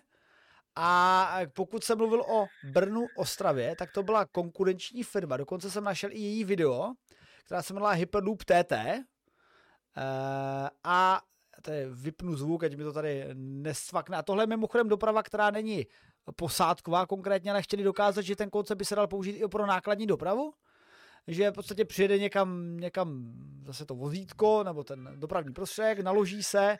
Samozřejmě ne, nemluvíme tady o něčem, s masivní dopravou nebo masivní mm, skladovacími prostory, což třeba umožní současný lodní kontejnerový eh, nebo eh, současné kontejnerové lodě. Ty jsou třeba absolutně masivní. Jestli jste někdy viděli, eh, jak vypadají kontejnerové lodě v porovnání třeba s normálníma velikostma lodí, nebo třeba v porovnání s Titanicem, tak možná budete v absolutně jako překvapeni masivností kontejnerových lodí, protože logicky, když se přepraví třeba z Číny do Evropy, najednou obrovské množství zboží při jednom, jednom ranu, tak se tím brutálně ušetří. Popravdě i mnohem víc, než kdyby jsme měli nějakou magnetickou dráhu ve vákuovém tubusu, která to tam posílá jako po jednom, což se nakonec prokázalo. Jednak se jako už tak teď jak tušilo, že ten koncept prostě nebude úplně rentabilní, ale postupem výzkumu a testování v Nevadské poušti vznikl takový já to tady najdu, Hyperloop experiment, čekejte, jsem to tady měl, a, a, a, a, demonstrátor, který se teď bude tak hezky jako prodávat a můžu ho použít, nevím, na něco tak jako ono, ano, já, já ještě s tím Hyperloopem, já, tam je, mně přijde jako škoda, že ono, ten článek, který my tam máme, tak mm. on je za paywallem a odkazuje na článek taky za paywallem. Osobně bych doporučil asi, kdybyste si chtěli o tom přečíst, uh, asi Bloomberg, případně, který se dá odemknout, případně Verge, eh, kde o tom mají docela článek. A mně se totiž jako strašně na tom Verge líbí, že tam jako připisují to selhání jakoby toho, že oni vlastně to testovali v Kalifornii, že jo, ten, ten projekt. A ono opravdu se uvádí a říká, že opravdu to selhalo proto, protože Musk na to kašle. Mm-hmm. Na, na tu společnost. Že opravdu jako na to kašlal, nic se tam neřešilo, nedělalo žádný pokroky. Počkej, a to není jeho společnost ale. No, vydrž. Že já vím, že teď už ne, ale jakoby, i, i, jako, že už za něj to prostě jako šlo do kytek a nikdo to jako nebyl schopný dál realizovat. Protože prostě jako co, co, co tam chceš dělat, že jo? Jako, že ty, ty, ty, technologie k tomu jsou na prd, ta samotná věc je nespolehlivá, je tam tu na problémů, který by někdo musel řešit, ale nikdo to prostě neřešil, že jo? Jo, tak to, to byl jako projekt odsouzených zániků ve chvíli, kdy prostě právě Elon Musk se rozhodl, že namísto toho, aby tu da, věc dál rozvíjel a řešil problém že v dopravě, tak raději eh, prostě přijal ty antisemitické názory, které, které teď rád jako pěstuje u sebe na své platformě a, a propadl se prostě do tohohle a na, na, bohužel na jeho Boring Company už nezbyl čas. No a pak to přešlo do dalších rukou a tam to už bylo odsouzených zániků, že jo, ta věc. Mm-hmm. Bohužel, no. No ale tak jako tady jde o to, že uh, um, on to vlastně navrhl Elon v kontextu právě svý Boring Company, že Boring Company by levně dělala tunely, mnohem levněji, než si dělají do posud. Uh, pak v šoku zjistil, že vlastně ty tunely, sice on možná ušetří na, řekl bych, větším počtu zaměstnanců a nějakých úplacích, ale pak zjistili, že to provrtávání se nějakým územím vlastně stojí úsilí a také to není tak zlevněné. Takže a do těch svých tunelů by dával ty hyperloopové tunely, ale největší problém byl v podstatě to vákum. Ono udržet někde nízký tlak je celkem problém a, na, a k obrovských objemech by se ta trubka by v podstatě implodovala. My máme e, v práci eh, ještě na mnohem nižší mm, tlaku, takže to ještě má větší, větší tlak svého okolí, e, e, vákum, a v ten moment dochází to do stavu, že ta komora musí být prostě super silný stěny, je to v podstatě ponorka ve vzduchu. A testovali to, testovali to, původně se říkalo, že to bude ve váku, pak se říkal, no OK, ve to by to nedalo, tak tam bude nějaký tlak, ale prostě ten celý koncept jednak eh, požaduje vlastně magnetickou levitaci, já sami magnetické vlaky prakticky nemáme, používá se v Šanghaji na letiště, sám jsem jí měl. A tak, a taky je to spíš takový technologický demonstrátor, prostě na území naší techniky a v tom, co my potřebujeme v rámci dopravy, to se nehodí. Spíše se dějí aktivity typu máme letadla Boeing nebo Airbus a vymýšlíme ještě větší, aby jsme tam přepravili víc lidí najednou a tím zlevnili letenky, nebo máme dopravu zboží, tak máme úplně masivní kontejnerové lodě, které se nám ani nevejdou do Suezu, ale slevní to tu dopravu. A nebo no, je... Elon Musk samotný, uděláme Starship a nepoletíme tři, ale 100 lidí do kosmu, ergo to bude levnější. Takže vlastně proti tomu, proti té, celé té ideje je Hyperloop na opačné straně. Jo, a ono taky, uh, tam ještě jedna věc mě vždycky fascinovala, jak, jak vlastně je ta Boring Company, mně, mě se tam strašně líbí, já totiž mám strašně rád slovo boring kvůli jeho etymologii, to je tak, to, to je tak krásný, já nevím, jestli to znáš, uh, pro, proč je jako boring je jako nudný v angličtině? A zároveň jako proč je tam ta krásná jako eh, ten dvojí význam té Boring Company, že bor je zároveň, že jo, jako hloubit, nebo jako kopat a zároveň je to jako nudný, jako boring, že jo, když řekneš. Že ono opravdu jako slovo boring vzniklo z, je to, ono ta etymologie je tam složitější, ale ty, ty kořeny jsou z vlastně germanických a různých anglosaských proudů, kdy to buď to znamenalo vyřezávat, anebo kopat a, a, protože, a ono to bylo jako ty, tyhle ty dvě práce, buď to, že si něco kopal, anebo si něco vyřezával, tak to byly nejnudnější práce, které šly dělat. A z toho vzniklo slovo boring, jako nu, ten význam nudný protože opravdu jako hodně se to používal třeba u zezbázů luků, byly jako ty, ty bürers, a, a, nebo právě ty kopáči, kteří kopali nějaký jámy, když se něco stavilo nebo tak, tak to byla ta prostě ta nudná práce. A je to strašně krásná etymologie toho slova. Já jsem to jenom chtěl zmínit, prostě, mm-hmm. že byla škoda jako vždycky neříct tyhle věci. Ale uh, to u té společnosti, tak samozřejmě kromě, kromě těch, ty si vyjmenoval ty technické problémy a pak teda, když to právě tady převzal pan eh, Branson, tak tam byly potom jako problémy i legální, protože oni jako jednak čelili spoustě žalobám jako různých spoluzakladatelů. Myslím, že ten, ten Brogan tam do toho házel vidle, zároveň byli pod nějakýma jako sabotážema, že jim to jako lidi, jako někdo prostě sabotoval, zároveň spoustu žalob z nich vysálo peníze, který pak došly, jo, takže tam opravdu jako byla taková jako nešťastná souhra všeho možného, co se tam mohlo pokazit, se pokazilo. A ten projekt celý šel prostě do kopru ale ono možná je to prostě dobře, protože jako, ono opravdu ta věc není zas tak fascinující ani moc efektivní ve výsledku. A ty si právě krásně zmínil takovou tu snahu člověka přepravit co nejvíc naraz, že jo, aby s tím ušetřil na, na, na té přepravě, což je jakoby spíš ten směr, kterým je dobrý jít, uh, ne, než spíš něco takového. A No je to pěkný a my máme trochu času, takže já, to, já to v rychlosti zmíním, protože tohleto, ty jsi zmínil ty vlastně přepravní lodě třeba, že jo, velký, tra, eh, nákladní a tak. A já jako tohle téma mám osobně zase rád, protože se dotýká samozřejmě globální změny klimatu a klimaskepticismu, Pro, protože spoustu lidí jako říká, když se třeba řeší právě jako ten zákaz uh, aut se spalovacími motory a tak podobně, tak je tam takový to, aha, takže oni nám chtějí zakazovat auta, ale tamhle prostě jezdí po, po oceánech v obrovský tanker, který na jednu cestu udělá tolik emisí. A ty právě jako vždycky snažíš jako uh, přijít na to, jak komunikovat tyhle ty uh, problémy nebo jakoby tyhle ty otázky, které lidem jako naprosto legitimně vznikají, kdy někdo si prostě řekne, aha, tak proč mi mají šahat na moje auto, když se dá šahat tady na prostě obrovský tanker? A já vždycky jako většinou to končí u toho, že se to dá jako zredukovat na budgeting, tahle otázka. Protože ty máš prostě věci, eh, na, zá, na kterých je postavena naše společnost. Jo? A ten vyspělý svět. To znamená, náš vyspělý svět je postavený na tom, že my jsme schopni přepravit obrovské množství věcí z bodu A do bodu B díky tomu tankeru. Takže já, kdybych chtěl limitovat ten tanker, tak tím výrazně zasáhnu do světové ekonomiky Kdežto, když sáhnu lidem na auto, tak tím prostě udělám daleko menší zásah do té ekonomiky. Protože jo, to neovlivní prostě celosvětový trh a fungování té planety. Takže ve výsledku všechny tyhle ty věci, které se podnikají eh, proti globální změně klimatu, jsou výsledkem prostě obyčejného budgetingu, co si můžeme dovolit skrouhnout a co ne. A tahle ta lodní doprava je opravdu té pík toho, co my jsme schopní přepravit s minimálníma jako nákladama.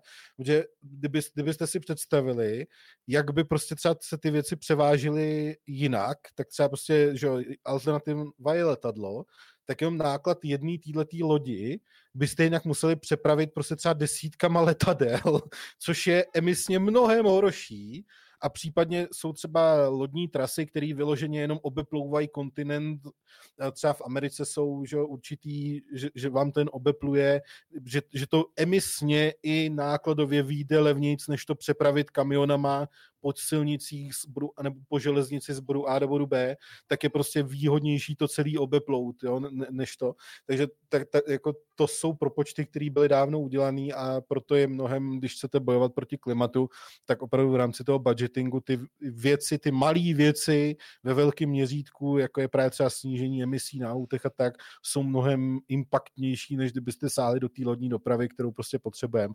A je to to samé, jako když se přišlo s autama, tak prostě auta začaly bourat do lidí, lidi začali umírat, tak jsme si řekli, jo, my ty auta potřebujeme, ty auta jsou dobrý, prostě nám strašně pomáhají, takže než aby se zakázali auta a omezili se auta, tak se omezili chodci na chodníky, že jo. Uh, přesto se dál stávaly nějaký věci, no tak se udělali semafory, stávaly se další věci, tak se omezila rychlost, stávaly se další věci, tak se zavedly jízdní pruhy, jo, a prostě než aby, jo, že vyloženě si měl tu potřebnou věc, kterou potřebuješ a než aby si zrušil jí, tak si radši dělal ty věci okolo ní, že jo? A takhle je to vždycky se vším, takže to jsem jenom u toho chtěl zmínit, nějaký námět, jak třeba u určitých tématech přemýšlet a tak. Mm-hmm. Tak. Tak já jsem, jsem hodil do chatu a historii dokonce o kontinových lodí, tak můžete vidět, jak jako masivně ta, ty monstra rostly. No a to je tady takový zajímavý komentář, který se dá tak jako roz, roz, rozebrat. Co by, kdyby se všechno vyrábělo lokálně, ne na druhém konci světa, tak by to nebylo potřeba tolik lodí a letadel. A to právě teď jako nejde, protože dřív se to vyrábělo lokálně a celé lidstvo se nějakou rychlostí posouvalo, řekněme lokálně. Měl jste jako malý impéria, každý machrovo, že má něco víc než ti ostatní, ale, Právě, pro, no. ale my se brutálním způsobem, v podstatě exponenciálně se posouváme dál, protože někde může být továrna, která vyrobí obrovské množství mikročipů za měsíc, které, a ta továrna zabírá obrovské množství plochy, má potřeba energii okolních elektráren, které samozřejmě musí také jako někde být postavené, které samozřejmě škodí svému prostředí, takže jsou tam třeba omezené emisní jako limity a těm lidem se tam žije hůře, ale díky tomu může jiná část technologie využívat a stavět na tom. E, typický obrázek, to bych někdy chtěl vytáhnout, teď to tady nebudu hledat, ale mobilní telefon, od něho takhle jako graf, čárečky, abyste měli jeden mobil, kolik technologie potřebujete odkud, ten, eh, ten systém, ten, ta komplexita, komplexivita vlastně neuvěřitelná, třeba u toho mobilního telefonu, jo. který je také pěkná ukázka supermoderní technologie. Je to dobrá myšlenka, ale uh, no, asi, asi bychom no. museli omezit na to OK, lokálně, tak v tom případě lokálně třeba brambory, nějaké plodiny, ale ne to, jak funguje naše společnost teď. Museli a se ono, jakoby, což to je hlavně jeden aspekt, a ono teda, když jsi zmínil to zemědělství, tak ono tam je taky věc, že jako vyloženě existence zemědělství třeba v České republice je jenom proto, aby kdyby se něco prostě pokazilo, tak aby jsme neumřeli hlady. Proto máme ty subsidies a proto třeba ty němečtí farmáři jako protestují, protože jim sahají na tyto subsidies. A jako ve výsledku třeba jako český zemědělství by nemuselo existovat. My ho nepotřebujeme, prostě jako reálně. Kdyby jsme ty peníze, co se do toho dávají, dali do něčeho jiného, bylo by to pro nás ekonomicky výhodnější a jediný důvod, proč to děláme, je opravdu, že kdyby náhodou tak máme něco. Jo, a to je ve většině třeba evropských zemí a jako obecně vyspělých zemí to takhle funguje. Nicméně jeden aspekt tady té ekonomiky, propojený, světový, globalizovaný, nad kterým lidi málo kdy jako přemýšlejí, je ten, že to je skvělá antiválečná věc. Jo, protože kdyby si každý uměl dělat svoje a dělal by si svoje, no tak pak se nepotřebujeme a můžeme se tady požrat. Což je mimochodem to, proč, jako i když se podíváte na prapůvodce většiny válek, tak opravdu to bylo o tom, že ta jedna země chtěla něco, co měla ta druhá a ta nebyla ochotná to dát a každý si dělal tohleto svoje, tak si prostě ty lidi pak to svoje chtěli rozšiřovat a brát, aby si mohli dělat to svoje, že jo, co nejlíp, na úkor ostatních. Když to ta propojená ekonomika globální, opravdu teď řekněme, kdyby třeba prostě někdo, třeba Japonci, řekněme, si řekli, že by chtěli obnovit své imperialistické choutky a opět si chtěli ukousnout kus Koreji, tak vlastně jako by tím poškodějí hodně sebe, že jo? protože najednou můžete zavést sankce, který prostě v určitý zemi, která má závislost té ekonomice na nějakých jiných zemích, že jo? takže máte ekonomickou páku, máte politickou páku díky tomu systému a tak dále. Že jo? Jo, takže t- i tenhle ta propojenost má své výhody i z tohohle hlediska, kdy to funguje deterenčně, kdyby se náhodou někdo chtěl prát. Samozřejmě, protože úplně cítím, jak už teď někdo píše, ale co Rusko a sankce, uh, tak uh, samozřejmě má to své limity, má to své omezení, nicméně i tak je to furt ten lépe fungující systém, než kdyby to bylo jinak, nebo kdyby to nebylo vůbec. Jo, takže, takže na to je dobrý myslet u těle těch ekonomických otázek, že většinou jako je to mnohem složitější, než si myslíme a než nad tím často pře, pře, přemýšlíme. A pak samozřejmě, a to je ta další věc, jak třeba zmínil Jeron, ty mobilní telefony, tak tahle ta páka ekonomická může být prostě použitá potom ve výsledku i na to, když chcete třeba ovlivnit nějaký země, který úplně s váma nechtějí spolupracovat, třeba na tom snažení na snížení emisí, ja, protože třeba častý argument je, že ale Čína si stejně dělá, co chce, tak prostě tady nějak, takže zákazem spalovacích motorů prostě akorát poškozujeme vlastní ekonomiku.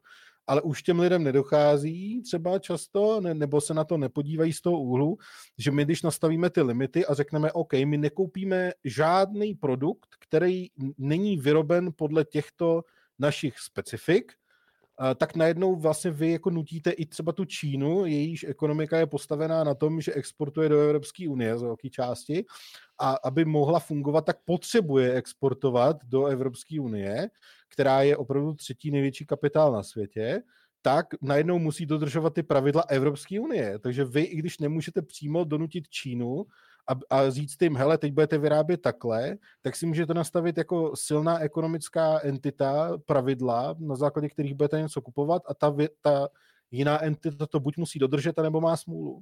Takže vy jako opravdu tím propojeným globálním trhem vám přináší mnohem víc benefitů než negativ. Tak. Tak, a, ano, a teď ještě krásně tady uh, po první chat, díky moc, celkově se tomu říká politika měkké síly, uh, přesně tak. tak. Dobře, přátelé, my jsme takže jsme měli šest novinek i s bonusem a chceš dát ještě druhý bonus, nebo už to stihnul? Uh, nestihnul jsem to, protože někdo by mi to tam musel zapnout, takže jsem to jako nenakusoval. Ale to, to je asi jen tak zmínit, jako jen tak letně. Já jsem to posílal do toho našeho chatu. Uh, tak samozřejmě... pojď do toho, pojď do toho. Ale je to, je to tvůj článek na seznamu médiu no. o tom, jak jsme všichni ovce a jak je ano, to správně, ano. což je jako vyloženě, ty jsi učil od blesku normální titulky. Hele, jako měl docela úspěch ten titulek, jako co se týká clickbaitu, že spoustu lidí si ten článek nepřečetla a komentovala to jenom na základě toho titulku, takže mi se splněná. Já jsem vždycky rád, když mi to lidi potvrdí, Hele, ale určitě to zmíním, protože je to takový poslední článek, a teď teda v týdnu bych chtěl vydat ten novej, který uh, zase bude rozšiřovat tady ty hlubší společenské myšlenky. A uh, se teď snažím taky základnější věci konečně už jako sepsat, abych to nemusel vždycky opakovat. Já to nečetl ani nekomentoval. Tak si to přečti. a nebo teď už nebudeš muset, hele. hele jednoduše ten článek je, eh, je to takový to kontra takový ty oblíbený mantry, kdy vám někdo, nějaký názorový oponent, po tom, co vy s ním vedete debatu o nějakým tématu, předhodíte mu nějaký zdroje a tak podobně, tak jste prostě nakonec nazváni ovcí, která prostě jenom přebírá informace od někud a nemyslí sama, zjednodušeně řečeno. A tenhle, ten, tenhle argument je samozřejmě uh, epistemicky složitější, než se na první pohled může zdát, že on má hned několik rovin, na, na základě kterých je vlastně lichej.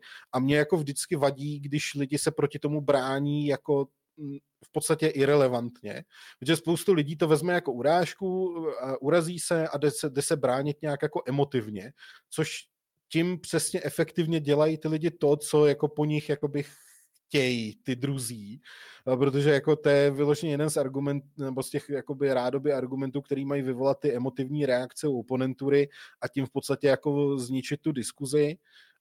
Kdežto já právě přináším zase ten komplexnější pohled na toto téma a snažím se jako lidem vysvětlit, že opravdu ovce jsme všichni, každý jeden z nás a je to tak správně a jinak to nemůže být. Což je velice odvážné tvrzení a vyžaduje to velice jako dobré důkazy a já se snažím je jako přinášet eh, tak minimální formu argumentace a velice zjednodušeně uh, bych to popsal tak, že každý z nás přijímá nějak informace a zpracovává se ten svět kolem nás. A dřív nebo později dojdete do bodu vždycky, kdy vy se v tom přijímání informací budete muset na někoho spolehnout. Protože my jsme se třeba bavili o té globální změně klimatu, tak pokud byste nechtěli být ovce, tak byste museli jít vystudovat ekonomiku, ekologii, po zahraniční politiku, mezinárodní právo a spoustu dalších oborů, abyste si mohli udělat erudovaný názor na to téma. Což logicky nemůžete, protože máte jenom jeden život a takže, abyste si udělali jeden názor na jedno téma, tak byste museli strávit celý život studiem, že jo. A já takže toho vložím toho takový ty, hele, já budu dělat dáblova advokáta, jo, prů, prů, průběhu toho. Protože jako, a, takže v podstatě ty říkáš, a jako já s tím tím souhlasím, musíte mít nějaké zaručené zdroje informací, které nazvěme zaručenými zdroji informací, protože víte, že ty informace podávají nějak správně.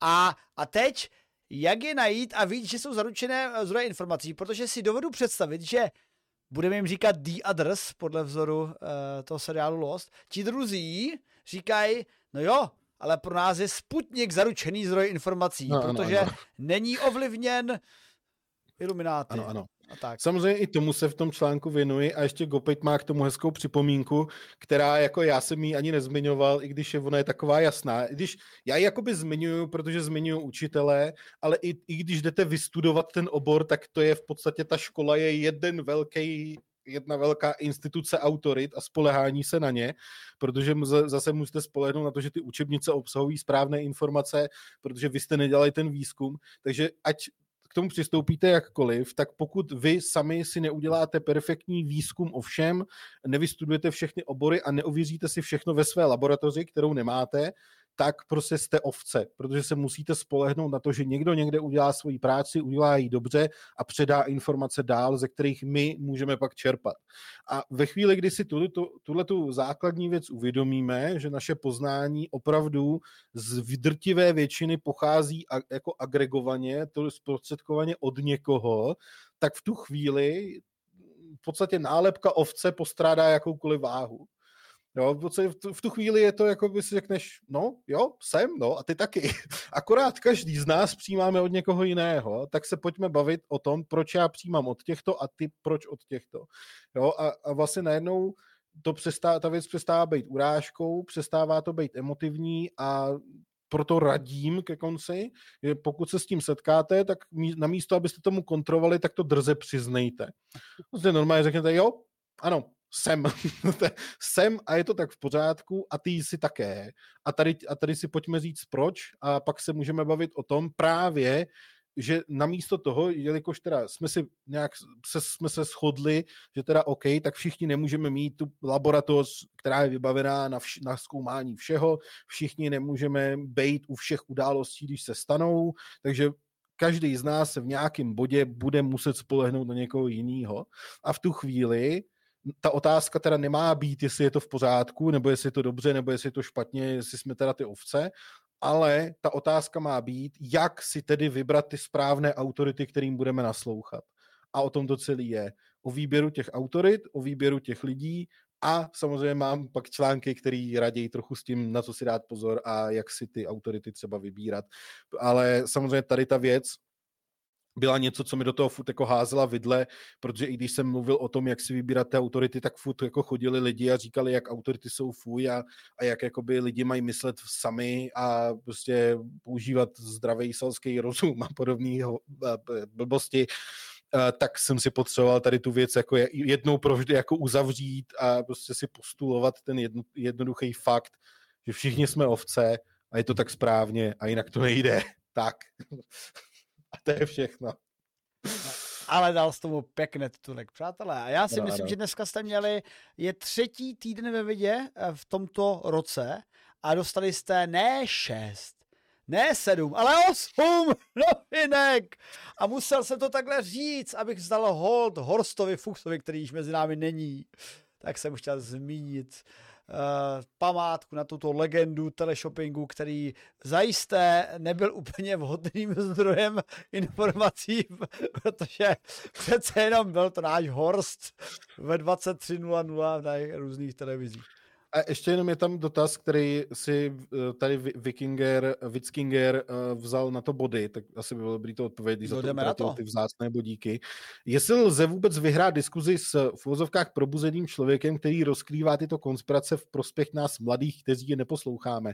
Hele, uh, jednodušší než říct, jestli to jde vyhrát, je že to jde neprohrát. jo, jako, že jestli to jde vyhrát, jako určitě asi jde to s někým vyhrát, pokud ten druhý člověk je taky jako otevřený, nějakým, jako řekněme, kritičtějším způsobu myšlení, ale spoustu z, jako těch lidí není. A v tu chvíli ten tvůj cíl by neměl být vyhrát, ale nezhoršit to. A nebo to neprohrát. Jo? A to jde právě udělat tím, že určitý věci nebudeme dělat. Nebudeme prostě apelovat na emoce, nebudeme prostě mít nějaký dvojí metr ohledně.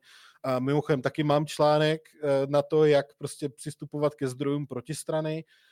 Najdete ho i na tom seznam médiu, když si dodáte můj profil, tak je to článek, který se jmenuje Jak zaručeně zničit každou diskuzi, kde právě se, se bavím, že uh, třeba jako když vám někdo pošle něco ze Sputniku, tak spoustu lidí dělá tu chybu, že řekne, a to je Sputnik, to je dezinformační médium, s tím na mě nechoď a, ale v podstatě je to úplně to samé, jako když vy jim pošlete třeba uh, Reuters a oni řeknou, hele, to je Reuters, to je dezinformační, na mě nechoď. To jsou totožní argumenty, nemají žádnou váhu a je to špatně a v tu chvíli, když, ho, když to použijete, jak prohráváte tu, tu, tu diskuzi nebo tu debatu. Jo, tak, takže ten cíl by opravdu měl být spíš než vyhrát to neprohrát a nezhoršit ten problém.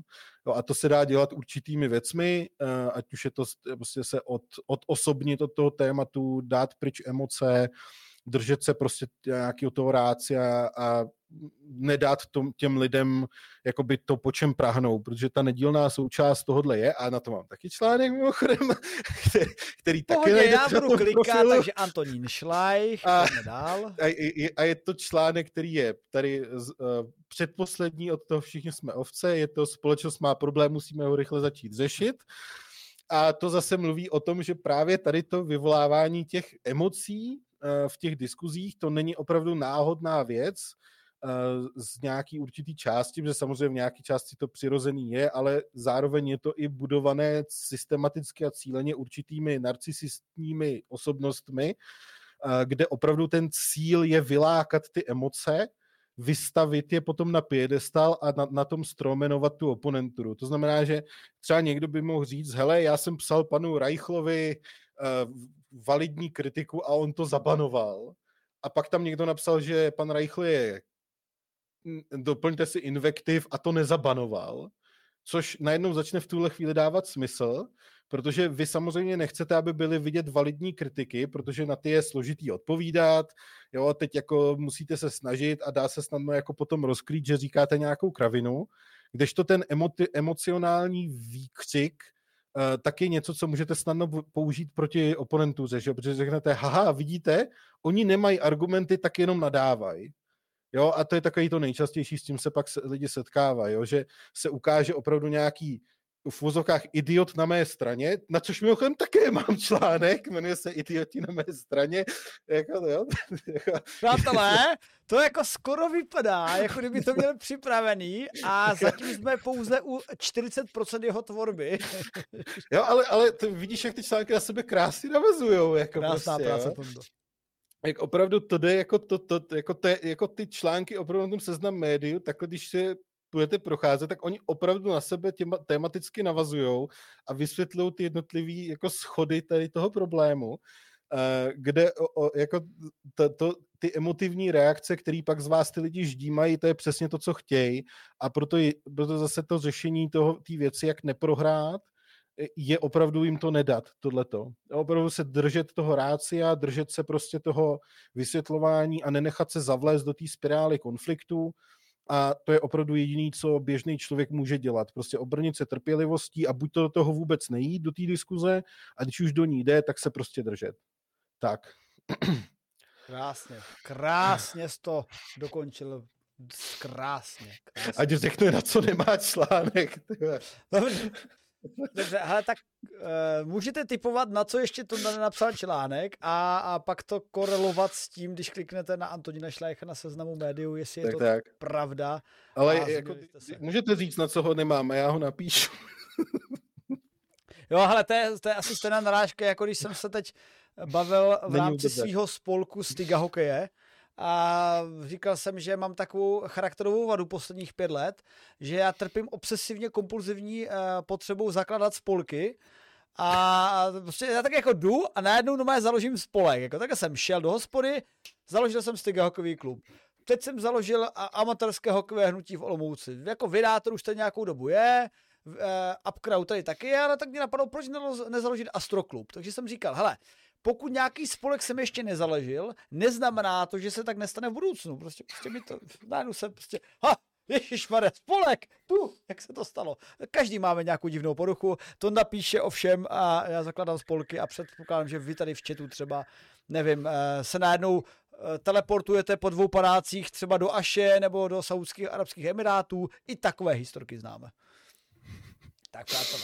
A to tak, byl tak. dneska krásný bonusový díl. Ladě bude naprosto nadšený, že jsme to zvládli za jednu hodinu 30 minut, uh, přesně před 38 minutami, uh, což mu zajisté udělá masivní radost. Moc děkuji Vikingerovi, že nám jsem hodil sub za to, že se mu to líbilo. A pokud se vám to líbilo, co tady řešíme, tak budeme rádi za jakoukoliv podporu samozřejmě, jak na stránky Vydátor, které můžete podpořit na startovači YouTube, kafíčkem nebo také Twitchi, tak i Tondu vlastně za jeho kafíčkou. Tonda už se tam určitě háže, jak ho znám pas. Ne, ne, ne, já tady otevírám článek od IC, od ano, ICho to tam. Brandovu.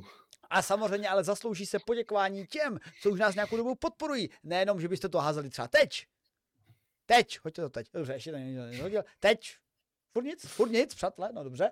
Takže díky těm, co nás již podporují, kterými jsou na startovači Petr Chotěbor, 333 stříbrných stříkaček, Hnědák, Štěpán Lukáš Hakl, Fast by DF, Tom Smilek, uh, Petr Hrabec, Zeusovo, tedy Diovo, Lej.cz, Karolina Varmušková, Anna Vikinger tady hodil byty. Správně Vikinger. Karolina Varmušková, Martin Imlíšek a Jakub Podlibný. Podpořit nás taky můžete jako členové našeho YouTubeového kanálu, kteří stejně jako subscriberi mají tu výhodu, že dostávají tento stream, který jsme teď jako dostreamovali, tý, eh, týden ve vědě, už volně přístupný celý týden. Ostatní si hold budou muset počkat týden, to bude schováno jenom pro členy a uh, subscribery. Takže díky členům YouTube, kterými jsou Viko Viko, Ondřej Hampl, Karel Žíha, Radek Zius, Dušan SK, Pet Zub, DJ Sklamal, jak do lesa, tak z lesa určitě předpokládám. Tomáš Brada, Paul CZ, Chvátal, Vít, Jiří Kur, Bugy, Jan Kapar, Martin Čerek, Petr Chotěbor, Martin Vraný, Barbara Stehlíková, Richard Čík, Bohumil Malý, Jefferson Hope, Jiří Nevedon, Jizlev Hoffman, Sir Alexevič Kuzněcov, Martin Holec, Josef Kukla, Vicky, Jaroslav Linka, Matěj Urban a Miroslav Šindelka. No a díky taky členům našeho Twitchovského kanálu, nebo spíš subscriberům, abych to správně pojmenoval, teď tady přistál sabík od Ušáka, takže Ušák krásných 31 měsíců, Ušáku jeden, ty máš za ušima. A díky i dalším podporovatelům, kterými jsou Gady 42, Sobolí ucho, Uvaga Bareček, Chimeldas, Mr. Martin Rota a Martine, díky za tvoje neustále zcela uh, vše podporující saby, uh, saby rejdy. Pletiplot, Izabela Rosák, Tibor 47 Jan Otradovec, Automaniak, Lamry CZ, Stefy třetí veliký a budu zrychlovat. Halové 333 říkaček, Lucif Ušák CZ, Pouště Dužička, Max 77, Trade, Potišítka, Pit Forever, Lego 770, Zabí systém, Krakan, Xavar, Bjunda, Darmic 82 plíhy, Kolbikos 66, Z hned, Chvatal Vítka 82, Krimenu, Martin Fenry, Igor Navarno, Nové Perina, CZ, Pavel Wolfdog, dáme tady takovou mezírku, John T 605, Nobino Bloch, Krvohold, Sleeper, Potišítko, Side, Just a Human, Kořínek 520, Endorphin 137, Mata CZE, Radim Vležík, Hnědák, Hnědý, Rudin 1, Deklemer, Topik 002, Benny Bediš, Michal 86, Vena Nahač, Frucen Johnny, Lukup 100, Glubodemat, eh, Lenza, Vera 13, Science Reveal, Energiťák, Rostě RS, Hincu, Ludia 7777, Alkoun, Paolo Cortés CZE, Pavlov z Vidrhradec, Iluminátor CZ, díky, Ilu, Ani CZE, ICDF, Amber, Pa Adela už večeřela, Patrik Kožnář, Borman 690, Kopstos, sm, to je SM8L9, ale předpokládám, že to je jako Smello, něco. Botlík, Trojmerkur, Kora 79, Kopas 94, Acceptus, Metalis, Macek Fogis a díky taky těm, co tady hodně těch sabů nadarovali, kterými je především ještě stále naprosto masivně podporující náš kanál Vera 13 a Sleeper, potržítko Sai. Doufám, že jste si dnešní stream užili. My teda jo, mě se toliko nechtělo dneska, ale přiznám se, že Tondou se vždycky tak pěkně rozkecám, obzvláště když odejdu od toho streamu. To je perfektní kecání. Ne, jako to jsem samozřejmě tím. Já jsem musel pečovat o mého synka, který je vzadu nakrmen, uspán a slyším, že tam fňágá, takže ho ještě půjdu uležit, uspat a použiju k tomu určitě nějaké hmaty, chmaty a bude to všechno perfektní. Přeji vám pěknou dobrou noc a pravděpodobně to tady na dvě hodinky zapnu zase na stream. A možná ještě nějaký videa, ale možná ne, uvidíme. Musíme zachránit galaxii. Přece jenom Stargate volá. Přátelé, mějte se krásně a pošleme raid samozřejmě. A počkej, nestream, nestream, nestreamuje Fluffy, on by se urazil, přátelé. A hoď, arke, hoď arcadeově, co děláme očko. No tak dobře. Hele, tak prosím tě, hoďte očko Arcadeovi, pozdravte ho i jeho vousy. Ano, a ano, jeho mohutný vous. Mužný vous a ano. příště, ať si na nás třeba vzpomene, až bude, nevím, obětovávat svůj vous bohům, tak ať se třeba pomodlí i za nás.